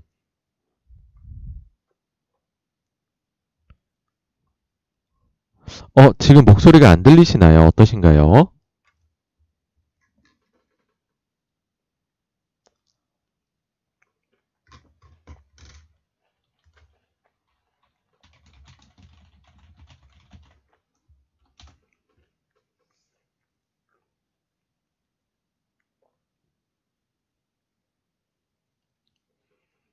어, 어머나, 다행입니다. 어, 김기성님은 어, 어떤 그 사정이 있으신 거죠? 아이고, 네, 빠르게 좀 해결해 주시기를, 네네, 하셨으면 좋겠습니다. 네. 네, 그럼 계속 다시 진행을 해보겠습니다. 그러면요, 아우, 이렇게 많이 답변해 주셔서 감사합니다. 네. 저희가 항상 마이크 때문에 고생을 해서 이게 약간 트라우마가 저도 있어요. 네. 자, 그럼 세금 관련해서 지금 이게 우리는 계속 내려가는 게 너무 당연하게 보아왔는데, 어, 사실 그게 진짜 당연한 거냐라고 하면 그렇지는 않다는 거죠. 이게 보시면은 미국입니다. 미국 보시면은 전쟁 후기는 해요. 이게 이제 전쟁 쫙 치르는 동안 그리고 전쟁 후 직후에 보시면 50% 이상이었습니다. 아, 법인세율이 매우 높았다. 그러니까 사실은 이때 이후로 계속해서 낮아져 온 거는 사실이나 사실 이때로 보면 법인세율은 계속해 가지고서 어 이렇게 계속해서 높아져 왔던 것만 봤던 거죠. 이때는 아마 얘기한다면 야 원래 세금은 높아지는 거야 이렇게 얘기했을 것 같아요. 그렇죠? 그래서 이걸 너무 당연시 여기지 말자. 내려갔던 내려 어, 어, 왔던 지금 최근에 40년을 당연하게는 여기지 말자라는 거고요. 이렇게 이제 세율이 내리다 보니까는 나타난 그런 현상이 GDP 대비해서 법인세 비중이 점점 줄어가고 있다는 거죠. 지금 이제 GDP 대비해 가지고서 이제 법인세가 차지하는 어, 비중입니다. 이게 80년대 초 내려와서 여기 이제 비슷한 수준으로 계속 머물러 있습니다. 지금. 근데 이제 이거를 비교를 개인 소득세하고 해보면 차이가 많이 나는 거거든요. 그러니까는 그 개인 소득세가 아, 이제 GDP에서 차지한 비중 보시면 사실은 개인들은 전쟁 후 이때까지는 계속 세금 올랐다고 말씀드렸잖아요. 근데 그 이후에 개인들이 내는 거 음, 변화가 없다는 거죠. 근데 기업들이 내는 건 내려왔다는 거죠. 그러니까는 이게 이제 빈부격차도 얘기가 나올 수 있고 개인하고 기업하고 아마 이런 특혜나 뭐 이런 얘기들이 좀 나올 수밖에 없다 현실적으로. 그래서 사실은 뭐 시간의 문제였지 증세 얘기가 좀 나올 수밖에 없었던 그런 환경적인 요인이 있었다라는 말씀을 드리고 싶습니다.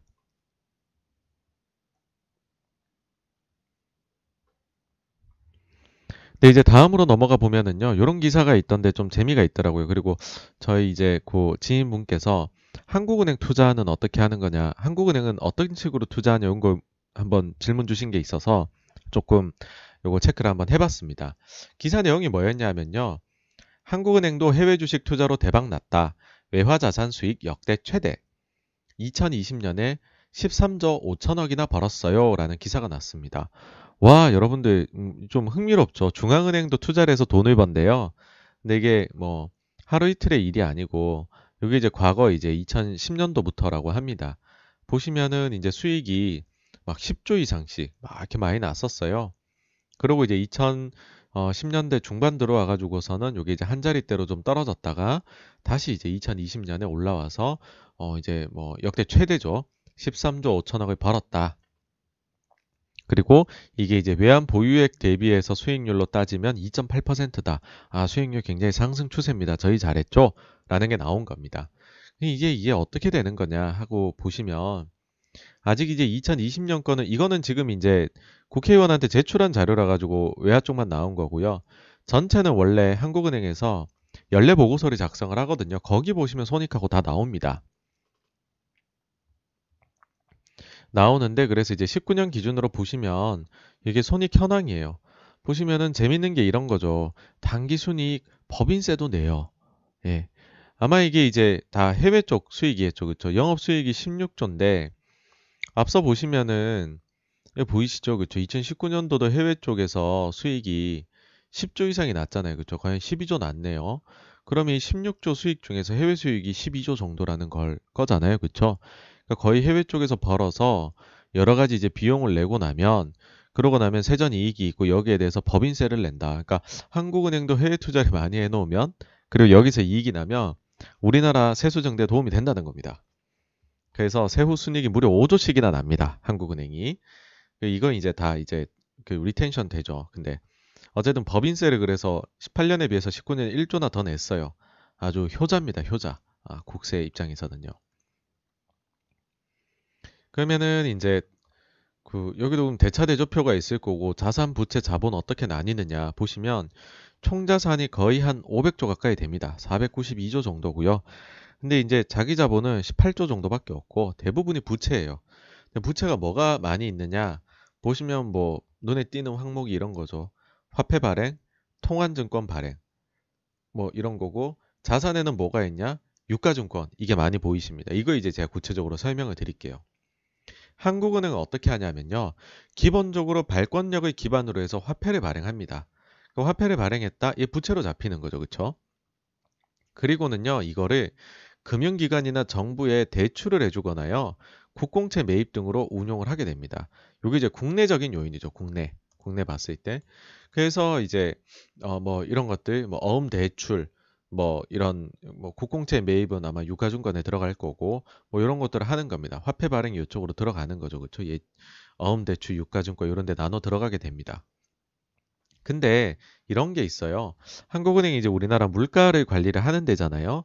그러다 보니까는 물가를 한다는 거는 통화 정책 그러면은 이제 금리도 있지만은 통화량 조절에 대해서도 유동성에 대해서도 아 이제 관여를 하는 건데 사실 화폐를 발행할 때 국내에서 유동성이 어떤 식으로 될 건지에 대해서 세밀하게 계산을 해서 이걸 이제 발행을 당연히 하시게 되겠죠. 그렇죠? 그래서 사실 우리나라가 어 외딴 섬이어서 우리나라만 존재한다면 여기에서 그냥 한국은행이 역할을 끝마치면 될 거예요.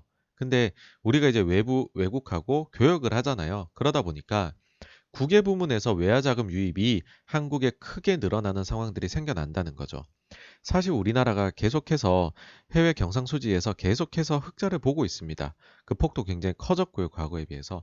그러면 구조적으로 지금 외화 자금이 한국에 좀 유입되는 면도 있어요. 물론 이제 그 요인뿐만은 아닙니다만은 여기에 대해서 그래서 어쨌든 저쨌든 돌아와서요. 외화 자금 유입이 크게 증가를 국외 부문에서 하게 되면 그러면 어떻게 되겠어요, 여러분? 시중의 유동성이 증가하게 되겠죠. 외국에서 돈이 들어오는 거니까. 그래서요, 시중 유동성을 적정 수준으로 유지하기 위해서 한국은행에서는 통화안정증권이라는 것을 발행을 합니다. 한국은행이 발행을 하면 이거를 우리나라 투자자들이 사겠죠. 그러면은 우리나라 투자자들이 자기가 갖고 있던 현금을 통화안정증권을 사기 위해서 한국은행에 지불해야 되잖아요. 그러면 시중 유동성이 흡수가 돼버리는 거죠. 그러면은 현금이 한국은행은 생겼죠. 그쵸? 어, 통화안정증권 팔아서 현금이 생겼네? 그럼 이걸 가지고서 국내 쪽에 또 투자하면 그러면 도, 말짱 도루묵이잖아요. 시중 유동성이 다시 증가해버리잖아요. 기, 기껏해 겨우 흡수했는데 그러니까 이거를 다시 외국으로 가지고 나갑니다. 그래서 외화자산에 매입하고 보유를 하게 되는 거죠. 다시 한번 정리를 해드리면요. 외화자금 유입이 증가했다. 어? 국내 유동성이 증가했네? 그럼 국내 인플레이션이 과도하게 하면 어떡하지? 그래, 유동성을 흡수해보자. 그러면 통화안정증권을 우리 발행하자. 이꼬르 국내 유동성의 흡수. 어? 그러면은 통화안정증권 내가 발행하면서 돈이 생겼네? 현금이 생겼네? 이걸로 뭘 하지? 국내에 투자하면 유동성이 증가하고 인플레이션이 오기 때문에 안 되는데 오호라 외화 자산에 그러면 매입하고 보유를 하자. 그러니 매입하고 보유해둔 외화 자산에서 수익이 발생을 하게 되는 거죠. 이런 메커니즘을 가지고 있는 겁니다. 하느니. 그래서 여기 보시면은 통화안정증권의 발행이라는 게 이제 크게 있죠. 부채 쪽에서. 그래서 이제 유가증권 사게 되고 이게 이제 다시 앞에 가서 손익계산서에 보시면요. 그러면 당연히 통환제 발행했으면 여기도 이자율이라는 게 존재를 할 거잖아요. 여러분 그쵸? 그러면 이제 이 이자 비용이 주요 비용으로 나오고요. 그 다음 해외에 가지고 있는 유가증권에서 뭐 이익이나 이익이 날 때도 있지만 손실이 날 때도 있을 거잖아요. 그게 이제 매매 이익과 매매 손으로 어, 이제 수익과 비용으로 들어오게 됩니다. 그래서 이런 것들을 종합을 하게 되면 거의 이제 이자 비용 내는 거 요게 이제 국내 요인이고 그 다음에 국내에서 아까 말씀드린 뭐 이제 그 금융기관의 대출이나 국공채 매입해둔 거 여기에서 약간의 차이가 있기는 하지만은 상당 부분 이제 해외 자산으로 아, 한국은행은 구성이 돼 있고 해외 쪽에 그래서 가격에 어, 자산의 가격의 변동에 조금 예민하게 반응을 할 수가 있다라는 말씀을 드리고 싶습니다.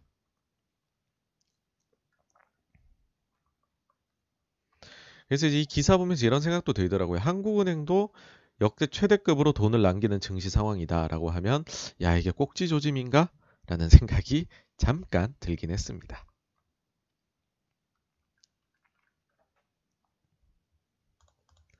이제 다음으로요.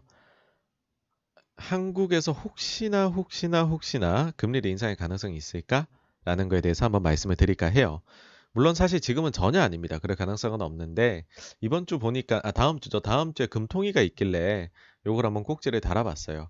그리고 이제 아까 전에 그 분당 가능성 가지고서 86번가 ten surprise 말씀드렸잖아요. 역시나 86번가 ten surprise 중에 4번이 한국은행이 금리 인상을 시도할 수 있다. 2006년 사례를 들어서 이때가 좀 반기를 들었던 때입니다. 정부에 대해서. 그래서 이번에도 정부에서는 금리를 굉장히 낮은 채로 유지하고 싶지만 그래야지 부양 효과가 나니까요. 경제를 살려야 되니까. 근데 어, 한국은행에서 한번 반기를 들 수도 있지 않을까라는 거고요. 그 이유를 좀 적어봤습니다.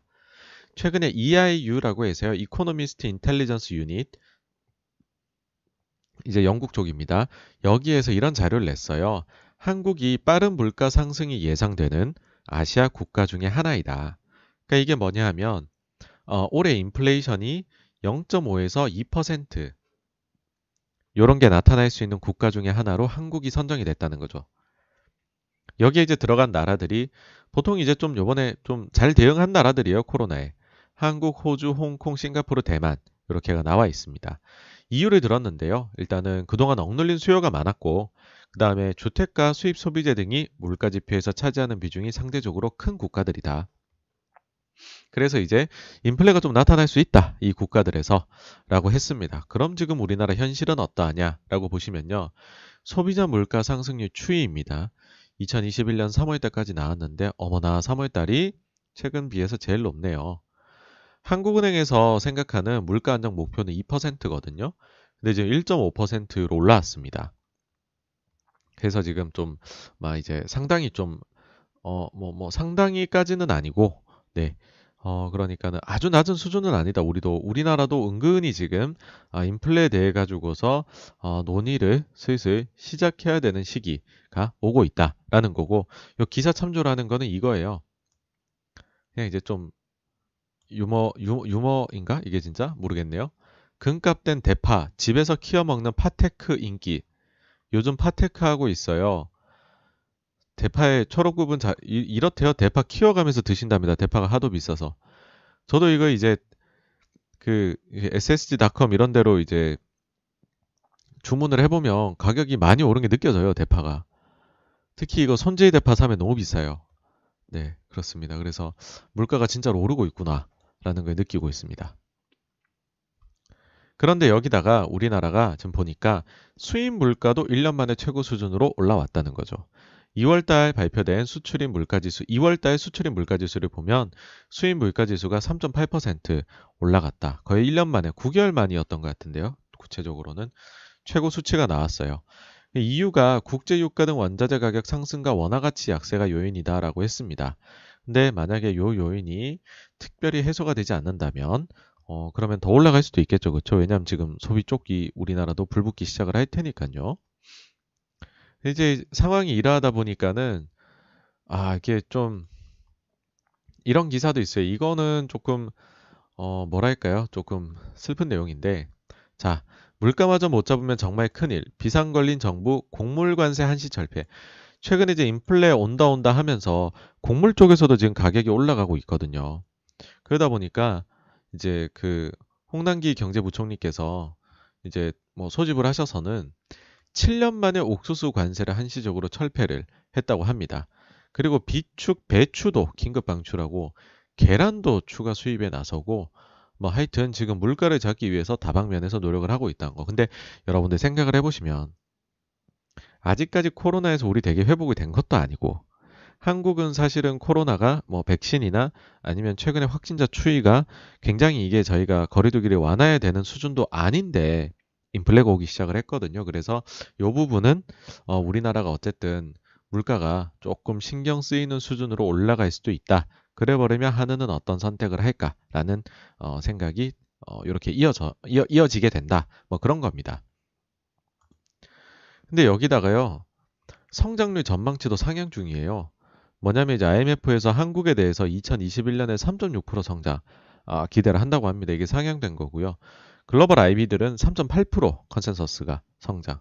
자, 한국은행 전망 3%로 잡혀 있거든요. 이게 만약에 5월 달에 revision이 되는데 거의 이렇게 여기 보면 거의 뭐 3% 중후반이잖아요. 이걸로 올리게 되면 당연히 사람들은 질문이 나오겠죠. 어, 경제 전망이 올라갔어요. 그럼 물가 전망도 당연히 상승하겠네요. 어, 근데 물가가 최근에 좀 뛰던데 더 올라가면 어, 우리 슬슬 긴축 얘기해야 되는 거 아니에요? 라는 거죠. 그래서 혹시 연말에 라고 물음표 물음표를 한번 달아봤습니다.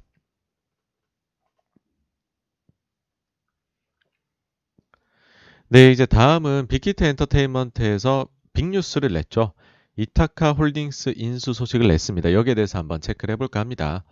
이타카 홀딩스라는 데는요, 저스틴 비버, 아리아나 그란데, 유명한 가수들이죠. 여기가 소속되어 있는 소속사라고 합니다. 근데 이거를 한국의 빅히트가 인수를 했다는 소식입니다.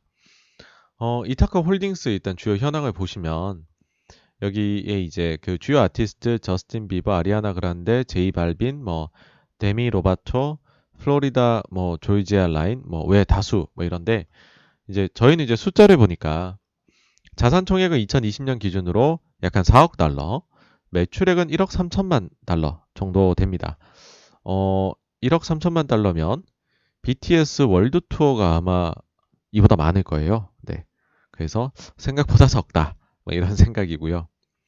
거래 조건은 어떻게 되냐면은 합병의 대가가 이제 그 차입금 상환까지 다 합쳐가지고서 1억 다, 아, 이제 10억 5천만 달러. 그러니까 우리 돈으로 약간 1조 2천억 정도가 된다라고 보시면 되고요. 그러면 이거를 빅히트에서는 자금을 어떻게 조달을 할 거냐라고 하면 일단은 이제 자기들이 보유하고 있는 자금 5억 5천만 달러를 쓰겠다. 그리고 신규로 어 저기 그 차입을 하겠다. 4억 달러 정도. 근데 이제 그 보유 자금이라는 거에는 이제 유상증자도 포함이 된다. 네, 유상증자를 할 거다라고 했고요. 그 다음에 빅히트 아메리카가 신규로 차입을 1억 달러 하겠다. 이렇게 해가지고 10억 5천만 달러를 우리가 조달을 하겠다라고 얘기를 했습니다. 다시 한번 이제 아티스트를 한번 보시고요. 그러니까 한국의 가수들이 미국 쪽에 진출을 할 때 여기랑 많이 했더라고요. CL이나 예전에 싸이도 그랬고 블랙 아이드 피스도 있네요. 그렇죠? 하여튼 굉장히 유명한 곳입니다. 좀 긍정적으로 보이는 것들이 이런 거였던 것 같아요. 어, 생각보다 주요 아티스트들이 비버는 2020년 8월, 아리아나 그랜드는 21년 3월, 최근에 재계약을 했구나. 당분간은 이들이 여기서 빠져나갈 일은 없겠다. 어, 괜찮네. 이 정도 이익 수준 계속 유지가 되겠네. 였던 거고. 그 다음에 이제 보통 이렇게 같은 업계 내에서 M&A 일어나면 이런 사항을 넣잖아요. 이제 그, 그 스쿠터 브라운하고 뭐 이런 이제 그 저기 창업 아, 그러니까는 여기 주요 주주들이죠. 여기에 대해서 5년간 경업 금지 및 유인 금지 뭐 이런 조항도 걸어가지고서 했습니다. 그러니까 빅히트로서 아주 이제 정상적인 거래를 했다라고 볼 수 있습니다. 근데 이제 여기에 대해서 신문 기사들 중에 그런 게 났어요. 뭐 작년도 이타카 홀딩스 뭐 매출액은 1억 3천만 달러인데 순이익은 뭐 2억 달러가 났나? 매출액보다 이익이 커요. 막 그런 게 나면서 일부 분들은 야 이거 빅히트가 되게 싸게 샀다. 뭐 이렇게 보시는데 실제로 지금 공시 내용 보시면은 완전히 이제 재무 제표가 나와 있거든요. 요거를 한번 보시면서 저희가 한번 체크를 해봐야 될 것 같아요. 자, 일단은 재무 상태표입니다. 총 자산이 원화 기준으로 2020년에 약 한 4,360억 정도가 됩니다. 그리고 이 중에서 이제 자기 자본은 약 한 2천억 정도니까 부채 비율은 100%가 그냥 조금 넘는 수준이다. 뭐 이거는 특별할 게 없는 것 같고요. 여기에서 보시면은 이제 그 요런 데들이 사실 무형자산을 많이 그 무형자산화를 많이 해놓는데 무형자산하고 영업권이 두 개 합치면은 약간 2천억 정도가 나옵니다. 그죠? 그럼 총자산 4천억 중에서 2천억이 무형자산이면 2천억 빼면은 사실상의 유형자산은 거의 막 존재하지 않는다. 그래서 사실은 자산으로서 되게 뭔가 가치가 평가되기는 거의 막 어렵다라고 볼 수 있을 것 같고요. 그 다음으로 이제 이익 레벨을 보게 되면 영업이익이 이제 일단 매출액부터 보죠. 2019년에는 매출액이 한 1,600억에 영업이익이 349억. 그 다음에 2020년에는 매출액이 1,554억에 영업이익이 191억. 뭐 팬데믹 있었으니까는 이익이 줄거나 뭐 이런 거 이해가 가능은 합니다. 그렇죠? 이해 이해해 줄 수 있는 수준이에요. 자, 그러면은 뭐 이제 아까도 말씀드렸지만은 뭐 순이익이 2천억이 넘고 그거는 일회성 요인이라는 게 바로 보이실 거예요. 이거 보시면. 자, 그러면은 이제 아까 어, 자금 조달 얘기를 드렸는데요. 유상증자가 들어가게 되는데 이게 two track으로 두 가지 방향으로 지금 진행이 될 겁니다. 이게 뭐냐면 첫 번째는 기존 주주 대상으로의 유상증자가 있고요. 다음 두 번째는 이타카 홀딩스의 임직원을 대상으로 한 유상증자가 있습니다. 먼저 이제 한국 주주분들 관심 가지실 기존 주주 대상 유상증자는요. 어, 이제 총 이제 모집할 주식 수가 223만 주고요. 예정가액은 19만 7,500원입니다. 그러면 이제 총액으로 예정이 지금 4,400억 정도가 나오는데요. 근데 예정가액은 진짜 예정가액이고 이게 변동이 돼요. 후에 보시면 사실상 이제 그 1차, 2차 발행가액 요게 나오게 되면 거의 결정된다 봐야 되는데 여기에서 저는 깜짝 놀랐습니다. 이거 보다가. 뭐냐면 너무 스마트 하세요. 빅히트가 너무 잘한다는 느낌을 받았고 대단하다는 느낌을 받았습니다. 왜 그런지란 말씀을 드려볼게요. 1차 발행가액이 나오는 기준일이 있어요. 이게 4월 14일입니다. 그러면 이 기준일로부터 해가지고요. 하루, 그 전에 일주일, 그 전에 한 달, 요 세 가지를, 세 가지의 주가와 거래량을 가중산술 평균이 아니라 평균입니다. 평균한 주가를요. 그럼 세 가지의 주가가 나오겠죠. 그거를 그냥 단순 산술 평균을 합니다. 그렇게 해가지고 발행가액이 나오게 됩니다. 그런데 여러분, 자, 4월 14일이라 말씀드렸죠. 4월 15일에 무슨 일이 있냐면 보호예수가 해제가 됩니다. 빅히트가. 근데 이 물량이 243만 주예요. 김석진의 6인이 40, 한 8만 주 정도인데 이거는 안 나올 거죠. 안 나올 것 같은데 상환 전환 우선주가 거의 한 90만 주. 그다음 기관 투자자들이 6개월 동안 확약했던 물량 106만 주가 여기 나옵니다. 주식수 기준으로요. 약간 7% 가량이 됩니다.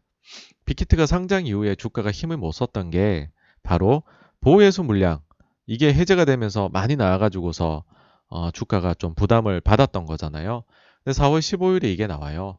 근데 1차 발행가의 기준일이 14일입니다. 굉장히 강인한 1차 발행가액 방어의 의지가 보이시죠? 2차 발행가액도 기가 막힙니다. 이게 기준일이 5월 27일이고요. 앞서 말씀드린 요런 주가가 적용이 됩니다. 근데 이때가 빅히트가 사실은 지금 MSCI에 이제 편입될 게 거의 확실시 되고 있잖아요. 근데 이제 MSCI가 1년에 두 번 이제 반기 리뷰 있는데 5월에 반기 리뷰가 있어요. 이게 결과 자체가 어떤 게 들어가고 어떤 게 빠진다 이게 5월 12일 날에 결과가 발표가 되고요. 실제 지수에 반영되는 건 27일입니다. 2차 발행 가액이 5월 27일 기준으로요. 자, 지수가 실제 반영된 게 27일인데 27일 기준으로 1일 1주 한 개, 1개월 하면 반기 리뷰 결과 나온 것까지 싹 다 들어오게 되겠죠. 그쵸? 그러면 어떻게 되겠습니까? 방어가 잘 되겠죠. 발행가액이. 그래서 저 어떤 게 느껴졌냐면 반드시 유상증자를 좋은 가격에 성공을 시키겠다는 의지가 보인다. 그러니까 자금 마련이 지금 필요해요. 네, 인수를 위해서. 근데 이게 만약에 가격이 너무 많이 떨어져 버리면 원했던 만큼의 자금이 안 모이는 거잖아요. 그럼 추가로 차입을 더 해야 되는 거고 그런 불상사를 막기 위해서 너무나도 스마트하게 일을 진행을 하고 계신다라는 겁니다. 여기에 대해서는 정말로 빅히트 측에 박수를 보내드리고 싶습니다. 다음으로 이제 이타카 홀딩스 임직원 대상 유상 증자인데요. 이 부분 확정된 거죠, 뭐. 모집 또는 이제 매출 주식의 수가 86만 주고 가격은 21만 원. 그래서 총 가액이 한 1,800억 정도입니다. 근데 이제 빅히트는 주주 총회할 때 과연 나타날지 모르겠어요. 스캇 브라운하고 아리아나 그란데 저스틴 비버가 주주인데 아 나올까요? 주주 총회 나왔으면 좋겠네요, 한번. 5만 주씩 그래도 있는데 5만 주면은 20만 원이니까 100억씩 있는데 뭐 물론 이제 아리아나 그란데하고 저스틴 비버한테 100억이 돈이겠습니까만은 그래도 한번 왔으면 좋겠네요. 네. 여튼 그래서 이제 요거는 이제 뭐 세부적인 그냥 숫자 노름이고 기본적인 거 이제 공부한 거고요. 궁금한 건 이제 영향이 어떨 거냐라는 거, 거예요. 그쵸? 뭐 그냥 짤막하게 말씀드리면 잘 샀다는 겁니다. 일단은 아리아나 그란데나 뭐 저스틴 비버가 위버스에 입점한다는 소문은 많이 많이 돌았었어요. 내가 입점 수준을 넘어서서 내가 그냥 소유를 해버리는 거잖아요. 그래서 그런 점에서 굉장히 surprise가 아니었나 생각을 하고요. 그 다음에 우리가 이제 그러면 요 deal로 인해서 늘어날 이익과 희석될 거를 생각을 해야 되잖아요. 증자가 있으니까. 일단은 앞서 보셨던 요런 이제 증자로 인해서 희석되는 물량이 약간 9% 가까이 됩니다. 근데 인수로 인해서 영업이익은 얼마나 증가하느냐? 일단 2021년도에요. 빅히트의 영업이익 컨센서스가 2,447억입니다. 근데 이타카 홀딩스의 영업이익이요. 19년도에는 349억, 20년에는 191억입니다. 요거를 감안하면 영업이익의 증가율은 8에서 14%입니다. 그럼 희석보다 많죠, 그쵸? 그러니까는 이거는 뭐 아주 그냥 숫자만 봐도 좋은 인수다라는 거를 보실 수가 있고요. 가치 평가를 해보면은 총 인수하는데 들어간 돈이 1.2조인데 PBR로 치면 거의 10배, PER로 치면은 이제 요 영업 이익에다가요. 제가 세율 20%를 이제 해서 그냥 어, 세후 이익을 구해봤어요. 그랬을 때 PR이 한 40에서 뭐 77배 뭐이 정도 나옵니다. 그러면은 빅히트가 뭐 지금 뭐 한 한 한 50에서 60배 정도를 하잖아요. 그러면은 뭐 나쁘지 않게 샀다. 본인들 입장에서 그런 생각이고요. 그리고 이제 한 가지는 더 말씀드릴 거는 정말 자랑을 하셔도 된다는 겁니다. 뭐냐 하면 저스틴 비버 더하기 아리아나 그란데 더하기 뭐 블랙 아이드 피스 등등등등 해서 1.2조잖아요, 여러분.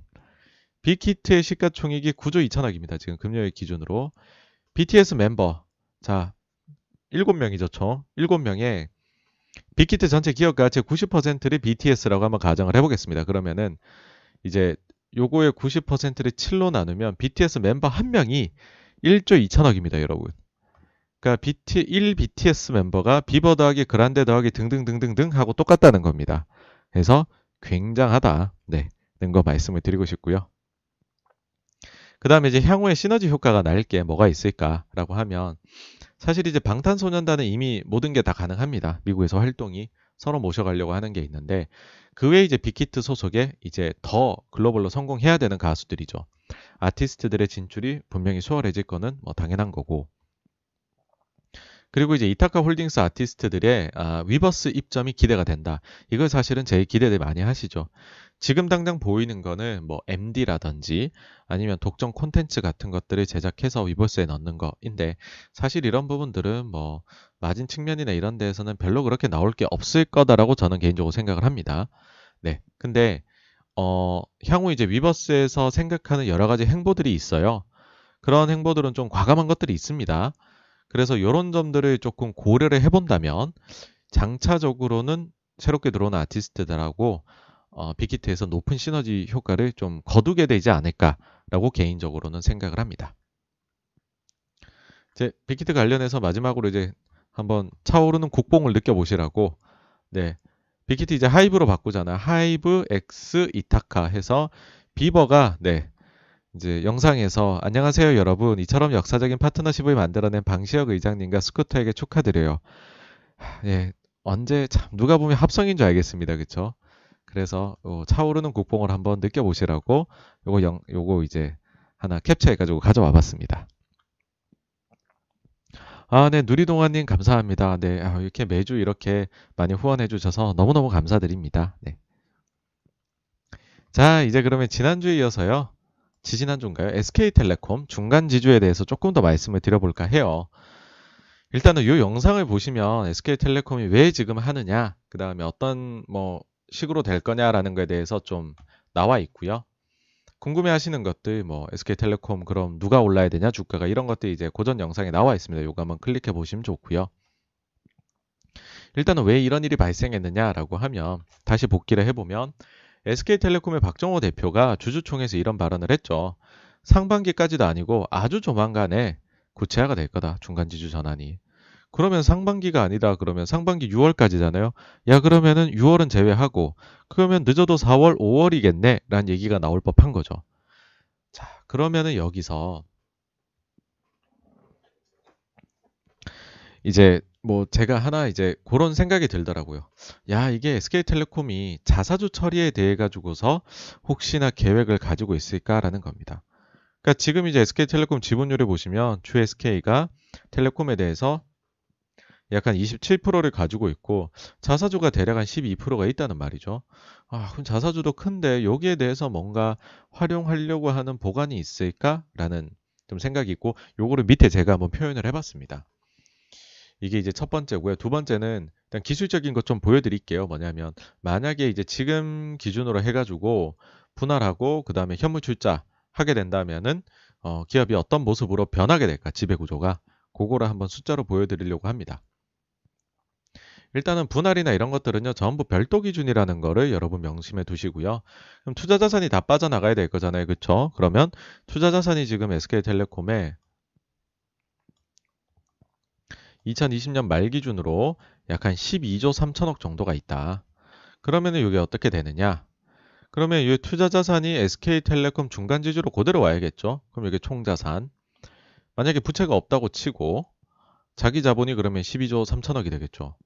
그러면 SK텔레콤 사업회사는 어떻게 되냐면 총 자산이 지금 SK텔레콤 별도 기준으로 해서 보시게 되면은요. 어, 여기 약한 32조 정도가 되죠. 그러면 32조에서 12조 3천억 빼면 19.6조.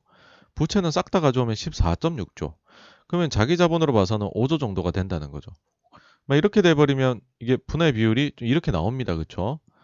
근데 이게 여러분들 명심하셔야 될 게 사업회사를 크게 만들어 놔야 나중에 수합할 때 대주주로서는 지분율이 증가하기에 이롭거든요. 그러니까는 뭐 저런 거는 너무 이제 기술적이니까 제외하고 제가 볼 땐 그냥 엄대엄으로 대충 5대5로 자산이랑 다 분할을 한다라고 가정을 해봤습니다. 그렇게 했었을 때 지금 SK텔레콤 시가총액이 약 한 22조인데 이제 그 분할해가지고 현물 출자하면 어떤 구도로 갈까를 해보면요 이런 거죠. 분할 즉시 지분은 SK가 이제 중간지주 사업회사 모두에게 26.8%씩 그 다음 SK 중간지주가 SK 사업회사를 이게 자사주가 지분으로 바뀝니다. 어, 11.7% 보유한 걸로 바뀌게 되고요. 그 다음 SK텔레콤 중간지주가 이제 그 자사주를 11.7%를 어, 이렇게 많이 헷갈리시겠네요. T를 붙여야 되겠습니다. 7%를 보유하는 그림이 됩니다. 그러면 이제 요거 있죠. 요거 26.8% SK가 갖고 있는 SK텔레콤 사업 요거를 SKT 중간 지주에다가 현물 출자를 하게 될 겁니다. 그럼 이 현물 출자를 하게 되면 어떤 식으로 변하느냐 하면 이렇게 변하게 되겠죠. 주 SK가 SK텔레콤 중간 지주를 42.3% 보유하고요. 중간 지주는 자사주가 11.7이 남아 있습니다. 여기에서 SKT 중간 지주가 SKT 사업회사를 38.4% 보유를 하게 될 겁니다. 근데 여기에서 이 자사주까지도 만약 주 SK가 사오게 된다면 주 SK는 54% 보유, 중간 지주는 38.4%를 보유하는 그림으로 변화가 하게 될 겁니다. 그러면 이 자사주를 만약 사오려면 돈은 얼마나 들까? 지금 가격에서 5대5 나눴다 기준으로 보시면요. 대충 한 1조 3천억 정도, 1조 3, 4천억 정도 나오더라고요. 그래서 지금 그냥 주가 수준에서만 따르면은 주 SK에서 한 1조 3천억, 4천억 정도 쓰면 요 자사주를 어, 사올 수가 있다. 이렇게 보입니다. 그런데요, 이렇게 하면 SK 뭐 입장에서는 최고죠. 어, 왜냐하면은 이게 나중에 언젠가는 주SK하고 SKT 중간하고 합병하려고 할 거잖아요. 그랬을 때 합병은 3분의 2 이상 주주가 찬성해야 되는데 67%잖아요. 근데 54면은 상당히 높은 수준이지 않습니까? 그러면은 좀 뭐 이제 가능성이 지금의 26.8보다는 훨씬 높아지는 게 아닐까라는 거죠. 근데 여기에는요, 제가 보니까는, 야, 이거 약간 부담되는 요소가 있겠던데? 라는 게 좀 보이더라고요. 그 두 가지인데요. 첫 번째는 이렇게 되면 자사주의 마법이라는 게 나오게 되는 거거든요. 이 자사주의 마법이라는 게 이런 거예요. 그냥 내가 자사주를 갖고 있었던 것 뿐인데 홀딩스하고 사업회사 분할하면 홀딩스가 사업회사를 자사주만큼 보유하게 되는 걸로 된다는 거죠. 이게 마법이라는 거예요. 돈을 한 푼도 안 썼는데 지분을 갑자기 가지게 됐고 지주사 전환하는데 지배력이 총수익가 강화가 돼. 우린 이거를 자사주의 마법이라고 부릅니다, 여러분. 그래서 이거를 뭐 이제 그런 좀 각종 시민단체에서는요, 일종의 사기극이라고까지도 표현을 합니다.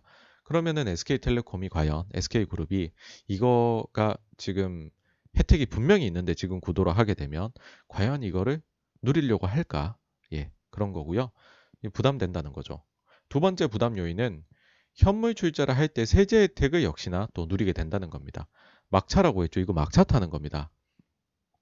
뭐냐 하면 홀딩스로 전환을 할 때 원래는 이런 식으로 지분을 엄밀히 말씀드리면 사업회사 지분을 팔았다가 지주회사 지분을 신규 취득하는 거잖아요. 그럼 사업회사 지분을 팔 때 내가 최초로 취득했던 취득 원가가 있을 거잖아요. 그거랑 내가 팔 때 금액의 차이만큼에 대해서 양도세를 내야 되거든요.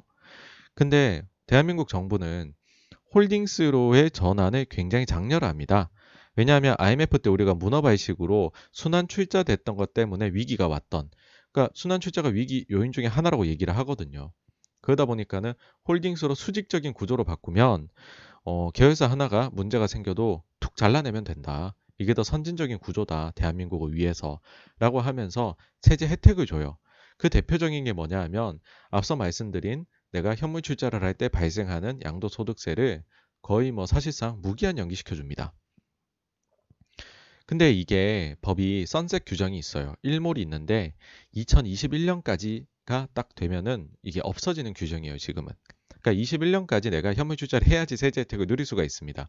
근데 지금 SK텔레콤이 법인도 누릴 수 있거든요. 이 혜택을 만약에 어, 분할을 하고 현물 투자를 하면 여기 세금 혜택을 누리게 된다는 거죠. 예. 그래서 너무 법인만 혜택을 누린 느낌이 있잖아요. 그러면 SK텔레콤이 조금 아, 추가적으로 뭔가를 보여줘야 되지 않을까라는 생각을 하거든요. 저 개인적으로는. 왜냐면 분할 자체도 승인이 나려면 여러분 보, 이 시겠지만 3분의 2 이상 주주 찬성이 필요한데 지분율이 낮단 말이에요. 그리고 외국인 지분율이 상당히 높잖아요. 텔레콤 회사니까. 그러면은 뭔가 내가 주주들에게 당근을 확 주는 모습을 보여주어야 아, 그 분할하고 분할이 이제 성사가 될 거라는 거죠. 그러면 줄 수 있는 당근이 뭘까? 라고 하면 제가 볼 땐 두 가지가 있는 것 같아요. 첫째 방법은 자사주를 소각한 후에 진행을 하라는 거죠. 그러니까는 그 자, 이제 자사주 지금 11.7%가 있잖아요, 여기에. 이거를 소각을 해버리게 되면 모든 주주들이 11.7%만큼 나의 가치가 올라가게 될 거죠, 그렇죠? 그러니까는 여기 이제 아, 거, 기다가 더군다나 자사주의 마법을 부리는 것 이거 자체가 부담 요인 하나가 사라져 버리게 되는 거죠. 그러니까는 주주들 입장에서는 만약에 자 여러분들이 만약에 분할에 찬성을 해주시면 저는 자사주 소각을 하고 진행을 하겠습니다라고 하면 아마도 찬성률이 굉장히 높아지지 않을까라고 생각을 합니다. 그럼 만약에 실제로 그런 식으로 진행되면 어떻게 될 것이냐라고 하시면 이렇게 돼요. 어, 주 SK가요 46.5%를 SK 중, SKT 중간 지주를 소유하게 되고요. 그 다음에 SKT 사업회사를 30.3% 소유하게 됩니다. 물론 이게 요때보다 그러니까 최적의 대주주가 이익을 누릴 때보다는 지분율이 조금씩은 낮아져요. 근데 영 진행이 안 되는 것보단 낫잖아요, 여러분. 그쵸? 그런 생각이고요. 두 번째는 이런 방법도 있다고 생각을 해요. 뭐냐면 지금 11.7% 있는 자사주를 SK가 매수를 한 이후에 진행을 하는 거죠. 이게 뭐냐면 3분의 2 이상 찬성을 이끌어내려면 그러니까 아마도 대규모 주주 환원책으로 구슬릴 가능성이 있다고 생각을 해요. 그러니까 지금도 원래 사실 텔코 회사들은 뭐 주주 환원책 좋고 이번에도 좋은 정책도 발표했잖아요. 뭐 반기가 아니라 분기 배당도 하겠다 했는데 더 나아가서 혹시나 자사주를 매각하면 매각하면 SK에 매각하면 돈이 생길 거잖아요. 지금 시가로 치면 2조 6천억이거든요. 이거를 혹시나 향후 배당 늘리는 재원이나 특별 배당 재원으로도 활용할 수 있지가 않을까라는 생각인 거죠. 만약에 이렇게 한다고 하면 여러분들 생각해 보세요. 여러분들이 SKT의 주주라고 생각해 보시면 분할을 찬성하시겠습니까? 반대를 하시겠습니까? 저 같으면 찬성할 것 같거든요. 네. 어쨌거나 저쨌거나 만약에 자사주를 SK가 매수를 한 이후에 진행하면 어떤 식으로 흘러갈까 보시면 GSK가 SKT 중간 지주를 55.6%, SKT 사업회사를 38.5% 소유하는 그림이 됩니다. 자, 아까 전에 최적이 이거였죠. 이게 뭐 분할해가지고 자사주의 마법까지 다 부리고 자사주까지 사오면 SK가 이거 한번 비교를 옆에 갖다 놓고 해보죠. 최적의 해로 진행됐을 때 하고 자사주를 먼저 사고 진행했을 때의 차이. 거의 없죠, 그쵸? 오히려 이쪽이 좀 더 높죠. 지분율이 좀 더 높아져요. 단, 차이가 뭐가 있냐? 소요되는 자금의 차이가 있습니다. 이렇게 하려면 SK에서 2조 6천억이 필요해요. 자사주를 살려면 지금 가격에서. 근데 아까 말씀드렸을 때 SK SKT 이 중간 지주가 가지고 있는 자사주를 사오면은 SK가 지금 가격으로 한 1조 3천억, 4천억 정도 든다 말씀드렸잖아요. 그러니까 그거에 거의 한 두 배 가까운 돈이 든다. 대신에 이러면은 뒷말이 하나도 안 나올 수 있는 그런 아, 구도가 될 수 있다. 막 이제 그런 이야기를 드리고 싶습니다. 그래서 혹시나 자사주에 대해 가지고서 SK텔레콤에서 무언가 행위가 아마 나올 수도 있지 않을까 뭐 그런 생각입니다. 사람이요 참 특이한 게 이런 생각을 하고 보니까 자꾸 이상한 게 보여요. 뭐냐면 최근에 이제 2월 달에 보시면은 GSK에서 SK 바이오팜 아, 블록대 매도를 했잖아요. 요 금액이 한 1조 1000억 정도가 됩니다. 아, 요런 자금들이 원래는 이제 그런 생각이었죠. 야, 이거 SK 이노베이션이 그 SK 어, 아, LG 화학하고 하는 게 잘 안 돼 가지고서 자금 마련해서 뭐 이걸로 뭘 하려고 하나 뭐 그럴 수도 있죠 있는데 야 그게 아니라 SK텔레콤 자사주를 살려고 하나 뭐 그런 생각도 들 수가 있는 거죠.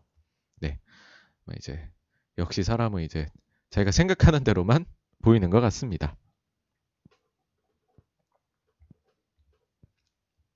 자 이제 오늘 마지막이고요. 배틀그라운드로 유명한 크래프톤 상장입니다. 자 뭐 지금 크래프톤에 대해 가지고서 어, 뭐 기업 가치 평가 이런 걸 하겠다는 아니고 저는 한 가지가 딱 지금 좀 관심 사항이 있긴 하거든요. 크래프톤에 대해서. 뭐냐 하면 어, 말씀드리기 전에 일단은 회사 상황을 보시면은 이게 역순입니다. 시간상. 이익이 엄청 늘어요. 단기 영업이익이 보시면 3천억, 3,600억, 7,700억입니다. 작년에. 더블 됐죠. 그쵸? 그래서 세후 순이익도 2,500억, 2,800억, 5,560억으로 굉장히 많이 점프가 됩니다. 자기 자본도 많이 늘어요. 제 1조 2천억 정도가 있는데. 근데 뭐 이제 그러다 보니까는 뭐한 수, 한 PE 40배 줘서 20조 막 이런 얘기도 나오고 있죠. 지금 크래프톤에 대해 갖고서. 근데 이제 제가 관심 가지는 거는 요 부분은 아니고요. 뭐가 있냐면 이게 지금 누가 봐도 지금 배그 이제 모바일이 지금 굉장히 아 19년 대비해서 2020년 성장해서 혁혁한 공을 세웠는데 그쵸? 보이시죠? 자, 그 이제 온라인이 4,500억에서 2,600억이 됐어요. 19년 대비 20년에 모바일이 5,400억에서 1조 3천억이 됐습니다. 그러면은 성장 동력을 영업이익을 이끌었던 요인은 이제 모바일이라 할 수 있는데 근데 이제 매출 실적 보시면은 예, 이제 그 지역별로 나눠 놨어요. 나눠 놨는데 보시면 다른 곳은 감소를 했고 한국이 2천억으로 증가를 했는데 아시아가 1조 4천억이요. 8천억에서. 그럼 또 역시나 아, 증가 요인은 아시아에서 나왔구나. 아시아 모바일에서 나왔구나.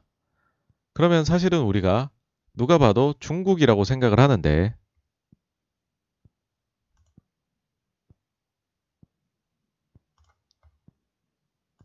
근데 여러분들이 잘 아시다시피 우리는 2017년 한한령부터 게임이 출시가 안 되고 있습니다. 정식 출시가.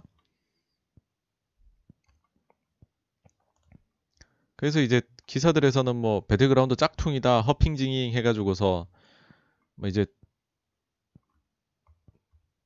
지금 이런 게 유통이 되고 있다. 뭐 그러면서 좀 안타까워했죠. 안타까워하고 있는데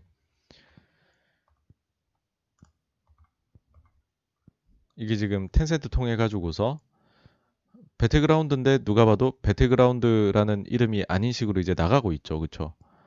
그래가지고서 이제 뭐 하여튼 여기에 대해서 우리가 좀 안타까워하고 있는데 예 근데 뭐 사실 이거 지금 크래프톤 비상장 투자하시거나 이런 분들은 다 아시고 하시는 거잖아요. 이쪽에서 수익이 나오고 있다는 거를. 근데 그거를 이제 공개적으로는 말을 못하니까 누구도 공개적으로는 판호가 나온 게 아니고 공개적으로는 텐센트에서도 배분을 해주고 있는 것이 아닌 거고, 그쵸? 그러다 보니까는 이제 배그인 듯 아닌 듯. 네. 그래서 과연 요번에 그 저기 상장을 하면서 그러면 상장하기 위해 가지고서 IR을 하실 거잖아요. 그 IR을 하실 때 크래프톤에서 이거를 어 천명을 하실 수 있는지 그게 사실 궁금해서 오늘 요거를 하나 가지고 온 것 뿐입니다. 그러니까 우리는 정말 중국에 사실은 사실상 정식 출시가 된 거고 어, 그 부분은 좀 뭐 우리 회사 가치에서 걱정을 안 하셔도 된다. 중국의 이런 뭐 한중 간의 이런 관계나 이런 거에 대해서 걱정 안 하셔도 된다. 근데 그런 말 해버리면 중국에서는 사실 한한령을 여러 어 뭐뭐 뭐 이제 한한령이라는 걸 한 적도 없지만 그렇다고 해서 한한령을 해제한 적도 없거든요. 근데 사실상 얘네는 지금 몇 년 전부터 작년부터 이미 해제가 되어 있는 걸 것 그런 걸로 이제 보여질 수가 있는 문제여서 어, 과연 이거를 되게 제대로 이렇게 표현을 하고 가실지에 대해 가지고서 아니면 모두가 그냥 서로 쉬쉬 하는 식으로 해가지고서 하실지에 대해 가지고서 어 조금은 네 어떤 식으로 말씀하실지가 기대가 됩니다.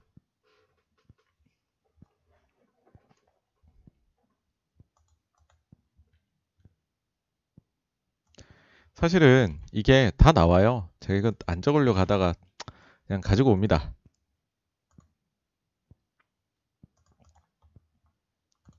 이렇게 하면 안 되겠군요. 지금 크래프톤의 사업 보고서 보시면 여기에서 보이시나요? 연결회사의 텐센트와 단기 중 주요 거래 금액은 영업수익 1조 1000억이라고 합니다. 그러면 하나밖에 없잖아요. 그죠? 그러니까 재무제표에는 다 나와 있는데 왜 중국을 중국이라 못하고 배틀그라운드 텐센트를 배틀그라운드 네 계약을 했다고 말을 못하는지는 네 뭐 어쩔 수 없는 사정이니까 저희 그냥 다 눈 감아 주시는 걸로 하시고서 투자를 하시죠. 네 그렇습니다. 여기까지가요. 오늘 이제 좀 준비한 내용이고요. 아, 지금부터는 혹시 이제 뭐 궁금하신 사안이나 질문 주실 거 있으면은 이렇게 그 적어 주시면은 제가 답변 드리는 방식으로 가도록 하겠습니다.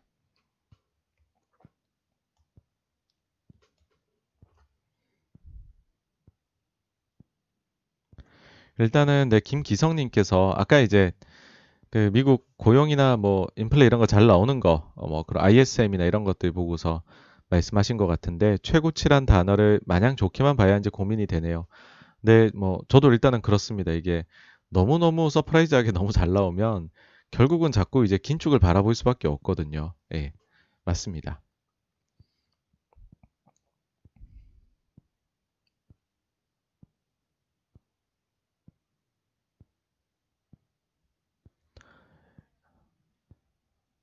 어, 그리고 요거 빡제님께서는 마이너스도 늘어나는데 국내에 돈 많이 두면 결국 팔아야 하는데 이게 정말 좋은 건지라고 말씀하셨는데 요거는 어떤 포인트신지 한번 말씀해 주시면 좋을 것 같습니다. 네. 아, 네, 홍성점님 안녕하세요.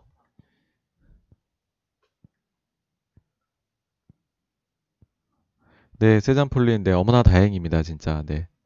아, 케이추님께서 증세가 현실화되고 어, 삼성전자 오스틴 공장 증설할 때 세금 혜택 받는 걸로 결정되면 삼성전자가 떡상하려나 하셨는데 어쨌든 제가 볼 때는 이번에 이제 그 뭐 차량용 반도체 부족이라든지 각종 지금 반도체 부족 사태를 보면서 느낀 게 야, 반도체가 정말로 다양한 곳에 정말 들어가고 있구나. 현대판 그런 쌀알이라고 할 수가 있겠구나. 21세기 산업에. 라고 했을 때 미국에서 저렇게 음, 그 재정을 적극 풀어서 여러모로 투자를 늘리겠다라고 하면 반도체 업체들한테는 좋을 수밖에 없다라고 생각을 해요. 그리고 이제 뭐 물론 미국 쪽에서는 뭐 약간의 뭐 세금 쪽에서 좀 증가 부분이 전자가 나올 수도 있겠지만 사실 지금 삼성전자 유효수율 보시면 높거든요. 그래서 뭐 여기서 뭐 어느 정도 늘어난다고 해서 별건 없을 것 같고 또 케이추님 언급해 주신 것처럼 지금 얼마나 지금 세금 혜택 받는 거 받을까에 대해서 저울질을 하고 있는 거잖아요. 미국하고. 그래서 그 부분에서 좀 혜택을 받으면 뭐 이제 이익이 얼마 나더라도 공제는 다 인정을 해준다고 바이든 대통령이 했으니까 뭐 그런 부분에서는 좋지 않을까라고 생각을 합니다.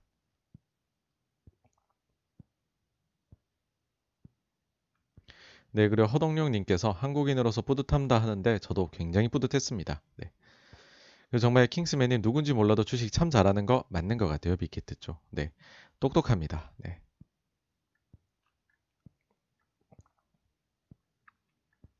어머나, 아, 네, 세잔폴님, 네, 어, 네, 후원 또 감사드립니다. 네. 네.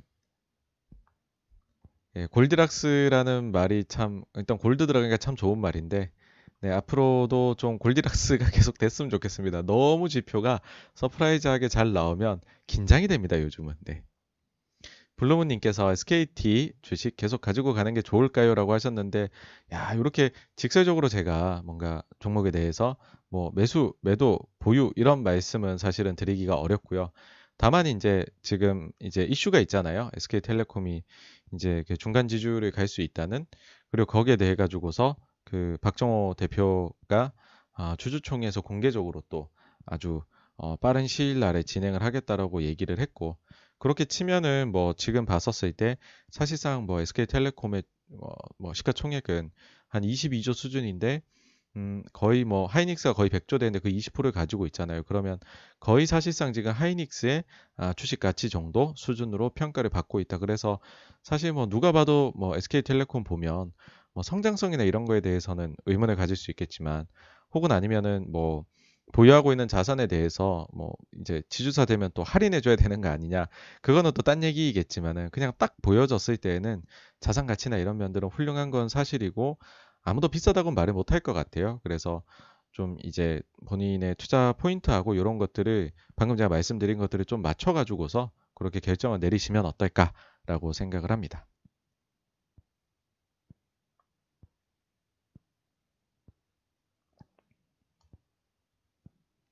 그 다음 길잡이님께서 네, 펀드 매니저, 증권 전문가 엄청나게 많은데 펀드들도 장기 수익률이 시장보다 많이 높지는 않은데요. 아유, 많이 높지 않은 게 아니라 이제 높으면은 잘하 이제 다행이죠, 저희도. 일반 개미들이 시장보다 더 잘할 수 있을까요? 펀드 매니저나 증권사 분들에 비해 개인의 이점 무엇이라고 생각하시나요? 저는 이거는 명확하게 말씀드릴 수 있는데 개인분들이 더 잘하실 수가 있습니다. 이유는 몇 가지가 있는데요. 첫 번째는 뭐냐 하면은 펀드 매니저는 법 이렇게 각종 규제가 많아요. 증권사도 그렇고 뭐 한 종목에 몇 프로 이상 못 한다든지 혹은 이제 주식형 펀드면 내가 아무리 증시가 떨어질 것 같아도 주식 비중을 뭐 70% 이상, 80% 이상, 90% 이상 보유를 해야 된다든지 그러면 시장이 망가질 때 그거 예상을 하고 있다 하더라도 그 하락을 온전히 맞아야 되거든요. 근데 만약 내가 개인 투자자였다면 100% 현금 보유를 해도 되는 부분이잖아요.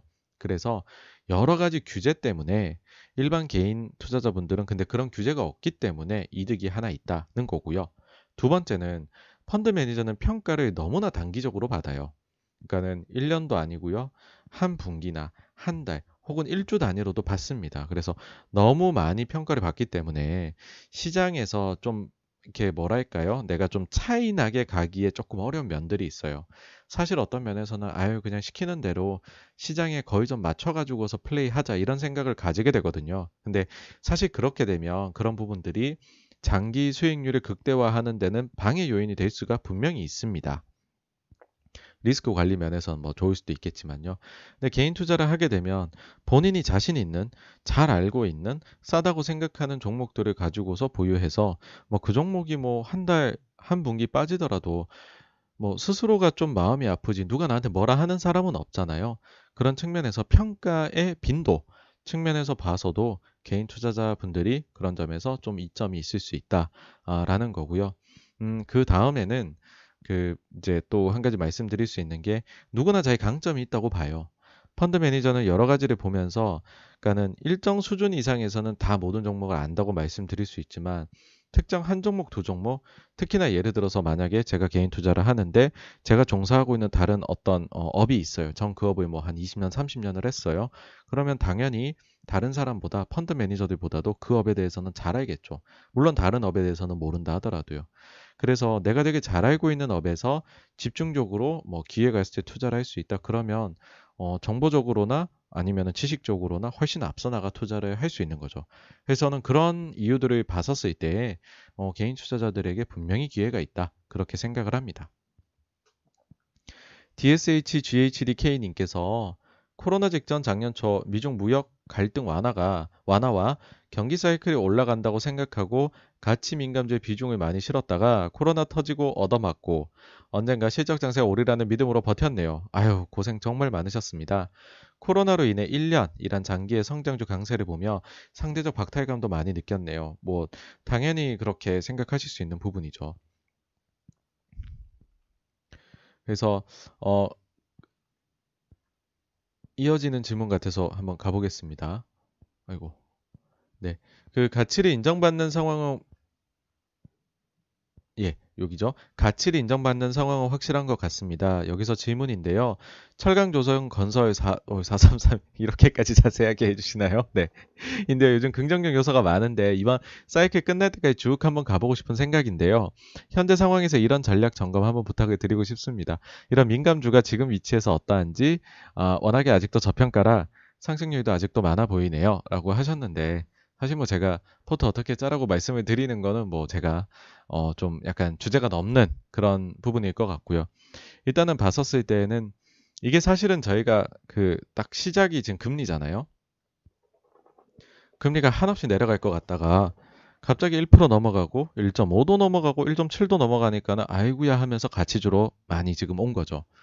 근데 이게 과연 여기서 멈출 것이냐라고 봤었을 때 제 생각에는 지금 아직까지도 뭐 이제 그 성장이 다시 회복되는 부분이나 그 다음에 물가가 좀 보이 물가에서 보여지는 지표나 그 다음에 뭐 고용이나 그리고 또 결정적으로는 어, 연준의 그런 스탠스나라는 걸 봤었을 때에는 금리 쪽에서는 조금 더 위쪽이 더 어, 가능성이 훨씬 높지 않나라고 생각을 합니다. 그래서 이게 계속 위쪽으로 좀 향하게 된다면 지금 말씀해 주시는 그런 어, 섹터들에 있어 가지고서는 상대적으로 성장주보다는 좋은 환경일 거다라고 생각을 합니다. 그래서 지난번에 방송에서도 한번 뭐 말씀을 드렸지만 어, 이제 성장주에서 가치주의 로테이션이 어느 정도 온 것 같냐라고 저한테 물으신다면 아직 한 절반 정도 찬 어, 물, 어, 물잔의 절반 정도 찬 정도 수준인 것 같다라는 말씀을 드리고 싶습니다. 그 다음에 킹스맨님께서 10년 넘게 조정받은 건설 섹터 어떻게 보시나요? 증권주에 대한 생각도 궁금하네요 하셨는데요. 이것들이 다, 다 방금 답변 드렸던 내용하고 같이 들어가 있는 것 같아요. 사실 이런 쪽들이 이제 누가 봐도 민감주의고 어, 금리에 민감하게 또 예민하게 반응을 하는 쪽들인데 아직까지는 이게 다 끝까지 그러니까는 금리 상승이 멈췄다라는 생각은 저는 들진 않습니다. 예. 다음 빡제님께서 국민연금에서 국내 투자 비중을 상하로 늘리면 더 늘릴 수도 있지만 더 줄일 수도 있다는 뜻이 된다는 점도 아 그런 그 의도셨군요. 네, 특히 연금은 조만간 지출이 더 커질 텐데 처분 시 주가 하락의 위험을 고려하면 국내 비중을 지속적으로 줄이는 것이 좋지 않나 생각하는데 의견 묻고 싶습니다. 뭐 저도 마찬가지 생각입니다. 그러니까 그 이 포트폴리오를 다양화 다변화하는 것이 반드시 좋다라고 생각을 해요. 뭐 이제 그 부분에서는 완전히 동의를 하는데 근데 지금 우리나라 시가총액에서 국민연금이 차지하는 비중이 계속해서 감소를 하고 있어요. 그러니까 사실은 국민연금은 본인들 포트폴리오 전체에서 한국이 차지하는 국내 주식이 차지하는 비중 계속 줄여오고 있잖아요.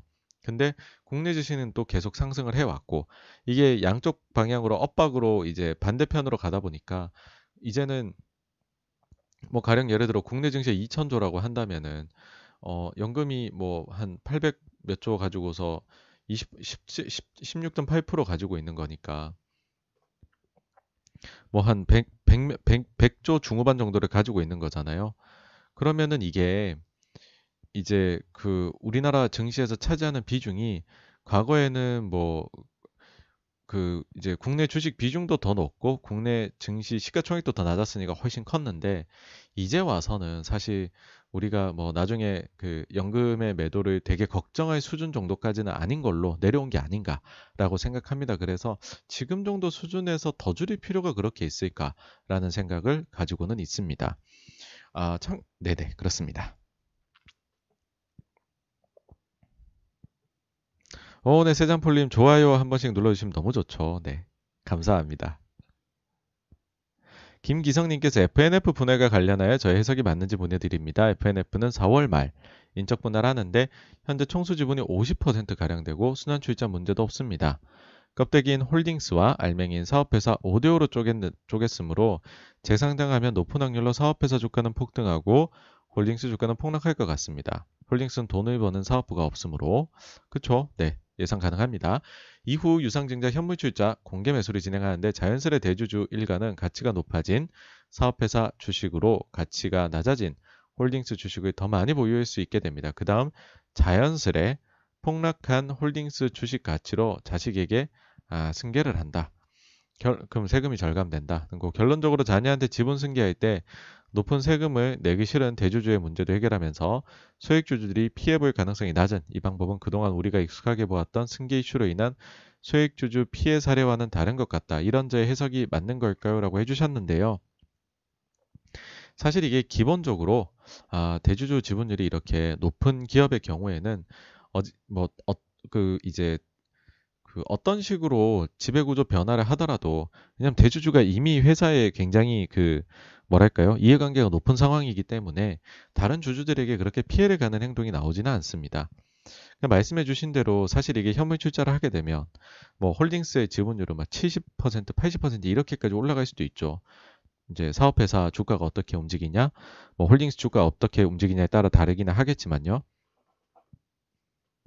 그래서 이게 이제 차이를 굉장히 보일 수 있고 홀딩스에 대한 지분율이 올라갈 수는 있는데 이게 무슨 뭐 원래 지분율이 20% 30%였는데 뭐 분할을 극단적으로 해서 70, 80 올리는 거하고는 비교가 안 되죠. 원래도 이제 많이 이제 총수일가가 지분을 좀 가지고 있으니까는요.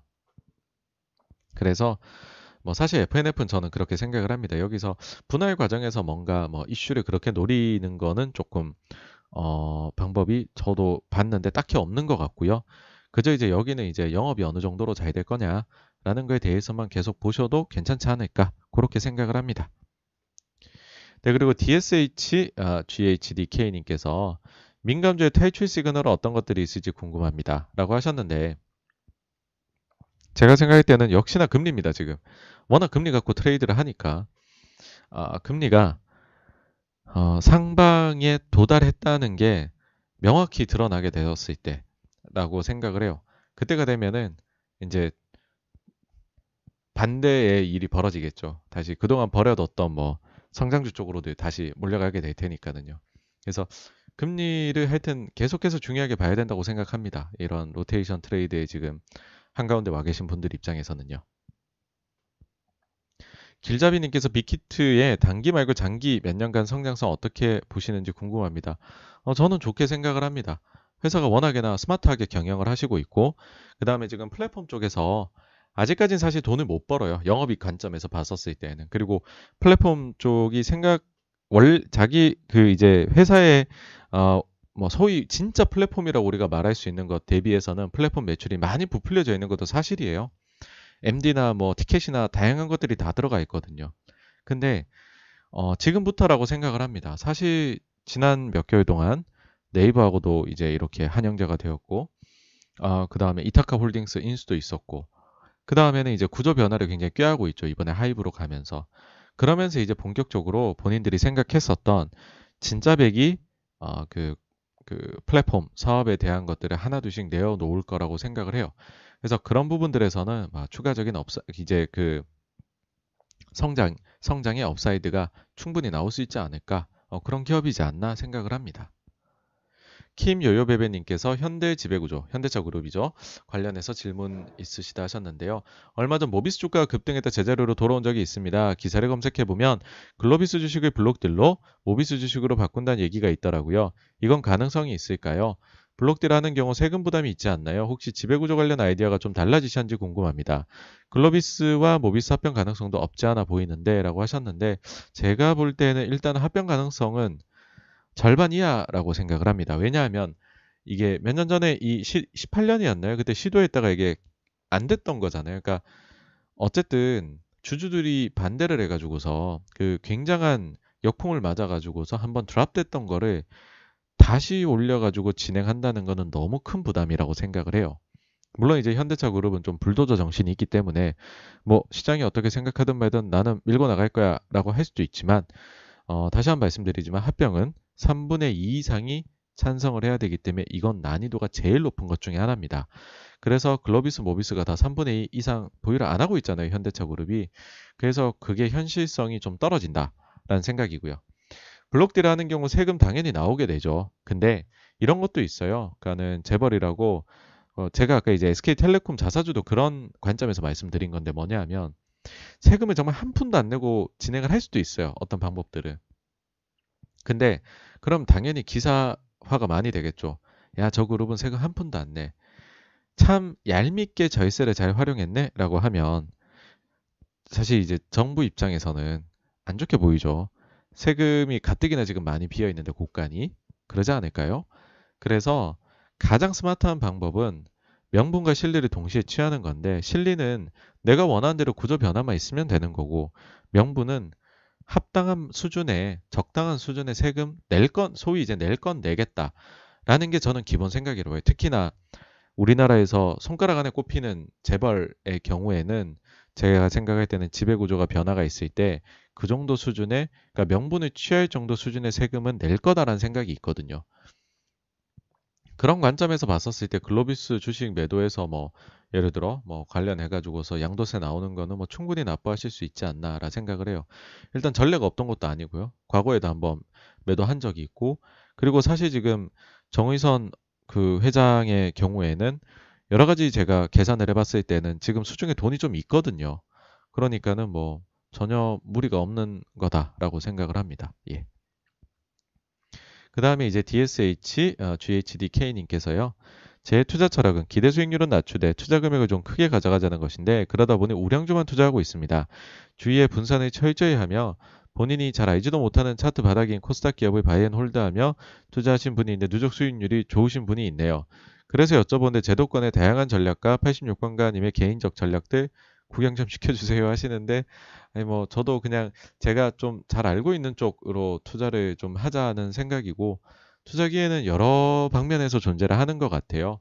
그래가지고서 뭐 전반적으로는 어쨌든 뭐 그 저도 사실 이제 가치 투자 이런 쪽은 좀 지금 방금 질문 주신 그런 부분하고 맞닿아 있는 게 있기는 한데 아무래도 전략이 좀 그러니까 이게 딱 뭐랄까요 저도 아직 제가 내공이 많이 부족한 거죠 그러니까 제가 막 딱 떨어지게 막 아주 이거를 한 문장으로 표현을 못하는 거니까는요 근데 뭐 굳이 한 문장으로 표현을 해보자면은 저는 좀 제가 좀 잘 아는 분야 쪽으로 하자 그런 생각을 가지고 있습니다. 김요요베베님께서 여전히 모비스폰의 가능성 제일 높은 것으로 보시나요 하셨는데 네 맞습니다. 제일 높게 보고 있습니다. 네. 블루문님 어 네 좋아요 구독 감사드립니다. 네 푹신푹신 베개님 아 네 좋은 방송 네 아유 네 감사합니다. 네 기자빈 아우 제가 감사드리죠. 네 아 그리고 너무 개인적인 질문 같은데 어, 86번가님은 포트 몇 종목 정도 가져가시는지 그리고 종목당 비율 차이는 얼마나 나는지 알려주실 수 있으신가요 하시는데 제가 어, 그 그만두고 나서 그냥 10종목이 넘어본 적은 한 번도 없는 것 같아요. 예. 그러니까 제가 아, 그 정도 커버하기 어렵다 생각을 합니다. 그러니까 제가 원래 그 펀드 매니저 할 때도 50 종목을 안 넘겼었고 top 10 종목의 비중이 굉장히 높았었거든요. 그 다음에 top 20이나 top 30 정도가 사실은 제 포트에 원래 이제 근무를 할 때에도 80% 이상을 설명을 해주도록 그렇게 이제 비중을 크게 가져갔었습니다. 그래서 저는 이제 사실 제가 현실적으로 하루에 한 종목씩 보면 1년에 300종목 좀 더 보는 거잖아요. 근데 저도 좀 쉬어야 되고 휴가도 가야 되고 근데 한 종목을 하루 만에 다 볼 수 있나요? 좀 더 시간 걸리겠죠. 일주일에 한 종목을 제대로 본다라고 하면 50종목, 52주니까 그 정도지 않나. 그래서 제가 너무 이렇게 소위 말해 전쟁으로 치면 전선을 넓히는 거는 그렇게 좋은 전략은 아니다라고 생각을 네 그렇게 해가지고서요 좀 아는 쪽으로 위주로 하는 편입니다. 네.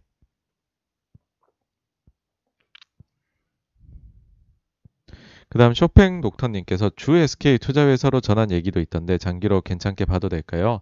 그러니까 그 제가 볼 때는 SK는 늘 그게 있는 것 같아요. 그러니까 SK라는 그룹 자체가 제가 주변 지인분들도 그렇고 어 그 다음에 기업이 추구하는 바도 이렇게 공부를 해보면은 정말로 더 그냥 회사 안에 사모펀드가 차려져 있다는 느낌을 받고요.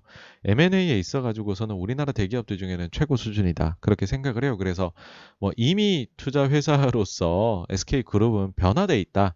그렇게 생각을 합니다.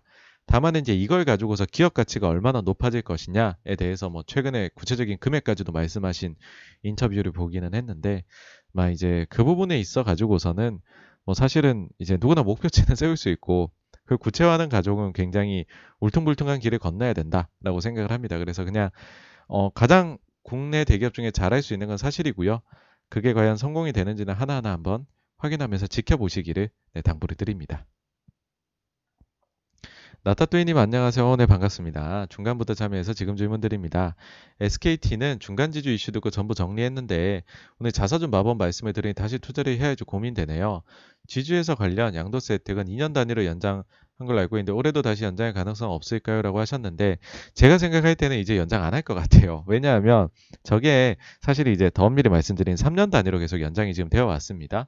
저게 뭐 2000년인가부터 해서 3년 단위 계속 연장이 되어 왔는데 왜 안 된다고 생각을 하냐 하면 올해 보시면은 그러니까 삼성그룹도 사실상 4월에 지금 구조가 나올 거거든요. 어, 그러니까는 작년 10월 달에 이건희 이제 회장 별세가 있었으니까 삼성 구조도 삼성 그룹도 어떤 구조인지는 알 수가 없겠지만 차후에 이제 차기 어, 이재용 호의 그 이제 지배구조 체제가 어떤 건지가 나올 거란 말이죠. 올해 안으로. 그러면은 우리가 그런 얘기를 했었어요. 이제 평소에 어깨에 있는 관계자들끼리 지배구조 본 사람들끼리 농담으로 야 삼성그룹 그다음에 삼성그룹이 마치고 나면 이거 일몰되고 사라질 거야. 그냥 반대로 얘기하면 삼성이 이재용 구도에 대해 가지고서 구체적인 안이 안 나와 있는 동안에는 이건 계속해서 연장이 될 거야. 라고 생각을 했거든요. 근데 삼성이 이게 끝이 난다? 어떤 그림이든 나온다? 라고 하면 제가 볼 때는 연장은 안 시켜줄 거라고 생각을 합니다. 이미 지금 올해 연장 안 하고 내년부터 어떻게 바뀔지에 대해서 다 나와 있어요. 예. 네, 김기선님 학구적인 라이브. 예, 제가 좀 재미는 부족하지만 네, 공부하는 컨셉트로 하고 있습니다. 네. 어, 네, 스톤키님 안녕하세요. 아이고, 일이 있으셨군요. 그래도 늘 이렇게 뭐 최고의 애정을 가지고서 지켜봐 주셔서 늘 많이 감사를 드립니다. 네, 하이지미님 안녕하세요. 네, 아우, 네, 왕팬이셨다고 감사합니다. 네. 그 다음에 서세종 세연님, 모비스 분할하면 금융회사는 팔아야 하지 않나요? 네, 맞습니다. 이게 지금 이슈가 될 거예요. 근데 이제 그런 이슈는 있습니다. 뭐냐면, 일단은 어, 그 두산그룹의 사례를 과거에 보면 사실 이제 엄밀히 하면은 약간 편법을 쓸 수가 있어요. 그러니까 지주회사법이라는 거는 그러니까 금융사에 대한 소유를 뭐 금지하는 부분이나 아니면은 뭐 그 지분율이나 이런 모든 규정이 국내에 적용이 돼요. 해외에 적용이 안 됩니다. 그래서 두산이 자기네 가지고 있던 금융사를 해외 법인에 팔아버렸었어요. 그러면서 지주사 갔거든요. 이건 편법이긴 해요. 어떻게 그걸 인정해 주셨는지 모르겠습니다. 당시에. 두산에 대해 어떤 게 그렇게 예뻐 보이셨는지 모르겠는데 현대차 그룹도요. 만약에 정말로 하고 싶다면 미국 법인이나 이런 데 팔아버려도 가능은 합니다. 그게 첫째고요. 근데 너무 없어 보이잖아요. 그래도 우리나라에서 최고의 그룹 중에 하나인데 그러면은 현실적으로 이제 팔 건 팔고 가질 건 가지자는 전략을 펼칠 수 있는데 그런 이제 제가 볼 때는 일종의 그 정부하고 어 내고가 좀 있을 수 있다라고 생각을 해요. 어떤 점이냐면 단순히 무자르듯이 싹둑 이제 제조업하고 금융을 다 분리해라라고 하기에는 자동차를 사면서 금융을 쓰지 않는 데는 한 군데도 없고 현실적으로 테슬라를 포함해서 모든 자동차 제조 회사들이 금융사를 다 가지고 있는데 겸업을 하고 있는데 우리는 자동차 쪽에 파는 금융 이제 그 연결된 금융사는 보유해도 되는 거 아니냐 이거를 유권 해석을 한번 내려달라라고 요청할 수 있다고 전 충분히 생각을 합니다. 물론 현대카드는 뭐 분리를 해야 될 수도 있겠죠. 완전히 다르니까. 근데 차량 금융하고 연결이 직접적으로 되는 부분들은 제가 생각할 때에는 그런 측면에서는 어, 유지도 될 수 있지 않을까라고 생각을 합니다. 그래서 이 부분은 변수가 많다라고 생각을 하고 생각보다는 어, 별로 그렇게 매도나 그런 거 없이도 유지가 가능할 수도 있다라고 예, 어, 저는 생각합니다. 그렇게 말씀을 드리고 싶습니다.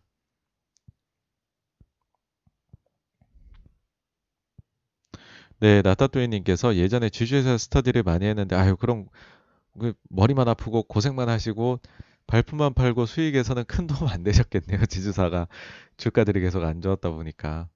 네. 하여튼 이쪽 재밌습니다. 저는 어쨌든 그래도 지주회사 보는 거 재밌더라고요. 네. 다음 다이씨님께서 가지고 가야 할 업종 또는 섹터가 있다면 말씀을 부탁드립니다라고 해주셨는데요. 뭐 어쨌든 지금은 계속 해가지고서는 조금 그래도 가치주 쪽이 올해 내내 좀 편안할 수 있는 상대적으로는 쪽이 아닌가 생각을 합니다. 그러니까 저는 연초에도 이제 올해 예상을 할 때 크게 봐서 하나는 우리가 이제 지금 실적 장세로 넘어가고 있는 것 같다 한창 그 국면 중에서는 그리고 거기에 덧붙여서 어, 가치주가 올해 좀 사고 칠 수 있을 것 같다 그런 말씀 드렸잖아요. 그 두 개의 공통 분모에 있는 기업들은 좋다고 생각을 해요. 예. 안나 킴께서 킴 킴님께서 어 86번가께서 보시기에 시장에 영향 미치는 금리 임계치가 10년물 기준 얼마로 보시는지요 하셨는데요. 어 이게 원래는 뭐 1.5 넘어가면 증시 한 부러진다 이런 얘기했었고 실제로 나스닥은 한번 부러졌다 왔죠. 2가 또 2%라는 걸 넘어가게 되면 또 비슷한 일이 발생할 수 있다 생각을 합니다. 근데 그걸 넘어서서 진짜 야 이거는 잠깐 뭐 아니면 일부 섹터가 뭐 조정을 받고 이런 걸 넘어서서 완전히 이제 이거는 바뀐 세상이네. 이거 넘어가면은 어우 이 위험 자산에서 돈을 빼야지라는 수준은 3%라고 생각을 합니다. 그게 이제 팬데믹도 아니고 팬데믹 이전에 어, 그, 트럼프 시절에 미중 무역 분쟁이 없던 시절에 높은 점이 3%였거든요. 그러니까 그거를 넘어가게 된다는 거에서는 야 주식이란 자산이 진짜 그렇게 매력이 있는 거 맞아? 라는 의문이 들 수 있다고 봐요. 어, 특히 이제 그 일드 갭을 어닝스 일드 갭을 봤었을 때 역산으로 해버리면은 예를 들어 금리가 3%다라고 해버리면 PR이 33배가 적정이 되는 거잖아요. 근데 거기서 이제 주식은 좀 더 위험 자산이니까 채권만큼 안전하진 하니 한건 아니니까 좀 할인을 해줘야 되고 그럼 현실적으로 PER이 뭐 20배 초중반이면은 이게 다 왔다라고 얘기를 해버릴 수가 있는 게 될 거란 말이죠. 그러면 지금 PER이 그 수준에 있거나 아니면 그보다 조금 이제 시장에 따라서 높단 말이죠. 그러면은 이게 이익 수준이 어마어마하게 상승하는 그러니까 예상보다도 그런 게 아니라면 3%가 되면은 야 위험 자산에 대해서는 근본적으로 다시 봐야 된다. 아 어, 그렇게 될 거다라 봅니다. 근데 그 전에 2% 넘어가면 또 한번 난리 나고 2.5 넘어가면 또 한번 난리 나고 그럴 것 같아요. 네. 킹스맨님께서 캐피탈 없으면 자동차 어깨 팔지 말씀하셨는데, 네, 그러니까 이게 지금 복잡한 것 같아요. 그러니까 이게 뭔가 그렇잖아요. 원래는 금산분리라는 게 사실상 그 금융사를 사유화 해가지고서는 거기서 뭐 저기 계열사 부실 계열사의 대출을 막 슉슉 내주고 막 아니면 대주주가 거기를 개인의 사금융화를 시켜가지고 돈 빼나가고 이런 걸 우려를 한 건데 이건 자동차란 걸 팔려면 어쩔 수 없이 가지고 있는 건데라는 거죠. 그래서 이거는 충분히 조금 얘기를 해볼 수 있는 요소이다라고 생각을 합니다. 그 다음에 이제 그 이창환님께서요. 아, SKT 분할 관련해서 지금 설명해 주신 구조 이외에 혹시 surprise로 뭔가 다른 구조를 들고 나올 가능성도 혹시 있을까요? 중간 지주 아래에 성격이 너무 상이한 기업들.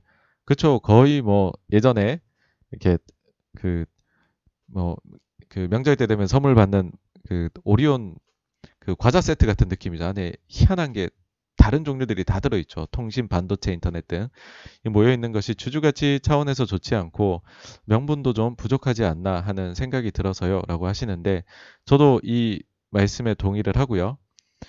아, 이것까지 생각을 하면 복잡해지는데 사실 이 생각 안 해본 건 아닌데 만약에 그렇다면 예전에 현대중공업 지주 보시면은 이 두 개 회사가 아니라 막 세 개 회사 이렇게도 분할을 할 수 있겠다는 생각을 합니다. 예. 그게 이제 첫 번째로 나올 수 있는 거다라고 생각을 하고요. 그러니까는 누가 봐도 지금 가치 중에 큰 거는 이제 통신 하나 떼야 되고 반도체 떼야 되고 그 나머지들을 다 같이 묶어 가지고서 뭐, 뭐 예를 들어 SKT 뭐 퓨처 뭐 이런 식으로 해 가지고서 만들 수도 있다고 생각을 해요. 그런 그림도 하나 나올 수 있을 거다라는 생각이고 아니면은 이제 좀 현실적으로는 지금 그 나머지 기업들 중에서는 11번가를 비롯해 가지고 조금은 투자가 들어가야 될 수도 있는 잠재적으로요. 뭐 이제 시장 경쟁 상황에 따라서는 그런 기업들도 존재를 하죠. 그러면은 이제 분할을 할 때 그런 생각도 들어요. 반도체는 확실히 투자를 뺄것 같거든요. 근데 나머지 회사들은 그냥 텔레콤 밑에다가 다시 그냥 붙여놓을 수도 분할을 할 때 아, 있겠다는 생각을 합니다. 그래서 그냥 이제 그 뭐 여차하면 상장을 할 수도 있는데 뭐 상장 안 하고 그냥 좀 유지해가지고도 갈 수 있는 어, 그런 그림으로도 어, 보낼 수 있지 않을까. 지금 아까 보여드린 거는 그냥 투자 관련된 회사들은 전부 다 어, 이제 중간 지주로 빼버리고 어, 텔레콤 사업 영위하는 것만 사업회사에 남긴다 이거였거든요. 근데 만약 말씀해주신 대로 혹시 다른 게 나올 수 있지 않냐라고 해버리면 뭐 이제 그런 방식으로도 조금 아, 나올 수 있지 않나. 예, 여러 개로 분할하는 거, 혹은 이제 사업하고 어 이제 그 지주로 분할을 하긴 하는데 사업 밑에다가 그러니까 그 이제 지주 밑 지주에다가는 반도체만 보내고 나머지 11번가 등등등등은 전부 다 기존에 있던 대로 그냥 텔코 밑에 계속 가지고 있는 네, 그런 것도 생각을 합니다. 네, 그리고 나따또이님께서 빅히트는 한 달 전에 빅히트 지분을 많이 정리했는데 최근 이타카 인수 보면서 너무 빨리 정리한 것 같아 아쉽더라고요. 아이고 많이 아쉬우셨겠어요. 이게 날아가는 그 이제 그 보는 것만큼 기존에 있었 내가 팔고 날아가는 것만큼 짜증 나는 게 없는데 네. 아, 그리고 이제 유튜브 구독자 1에서 4위 아티스트가 한 회사에 있다니. 아, 그렇게 되네요, 진짜. 네. 어, 개인적으로 음, 개인적으로는 SM을 좋아하지만 투자로는 빅히트인 것 같습니다. 지금까지 봐서는 뭐 결과가 명확하죠. 네. 빅히트가 아티 그 이제 어, 아티 이타카 네네 이타카죠. 어, 이타카 외에 다른 글로벌 엔터 회사에 대한 인수나 제휴를 추진할 가능성에 대해서 어떻게 보시나요? 했는데 어, 제휴는 바, 무조건 추진하고 있다고 생각을 하고요. 인수는 현실적으로는 일단은 크게 자금을 썼고 뭐 증자까지 했잖아요. 그래서 인수는 조금은 네 이만큼의 빅딜은 나오기가 좀 어렵지 않을까라고 생각을 합니다. 조금 요거를 이제 소화를 한 이후에 아, 인수까지는 갈 수 있지 않나 현실적으로 그런 생각입니다. 네, 기자비님께서 애기는 잘 자라고 있네요. 아, 네, 무럭무럭 크고 있습니다. 네, 네. 육아로도 바쁘실 텐데 좋은 콘텐츠. 아유, 이렇게 저희 그, 요런 부분까지도, 사소한 부분까지도, 아, 신경 써 있어서 기자비님 너무 감사드립니다. 아, 네, 이창아님, 어, 네, 언제든지, 네, 질문 있으시면 말씀해 주십시오. 네, 질문해 주셔서 감사합니다. 네. 아, 네. 일단은 그 저기 채팅창에 남겨주신 것까지 다 말씀을 드렸고요. 혹시 추가적인 질문이 이렇게 있으실까요? 어, 네, 나다뚜이님. 어, 네, 오늘도 이렇게 늘 매번 이렇게 참여해 주셔서 너무 감사드리고요. 후원도 감사드립니다. 네.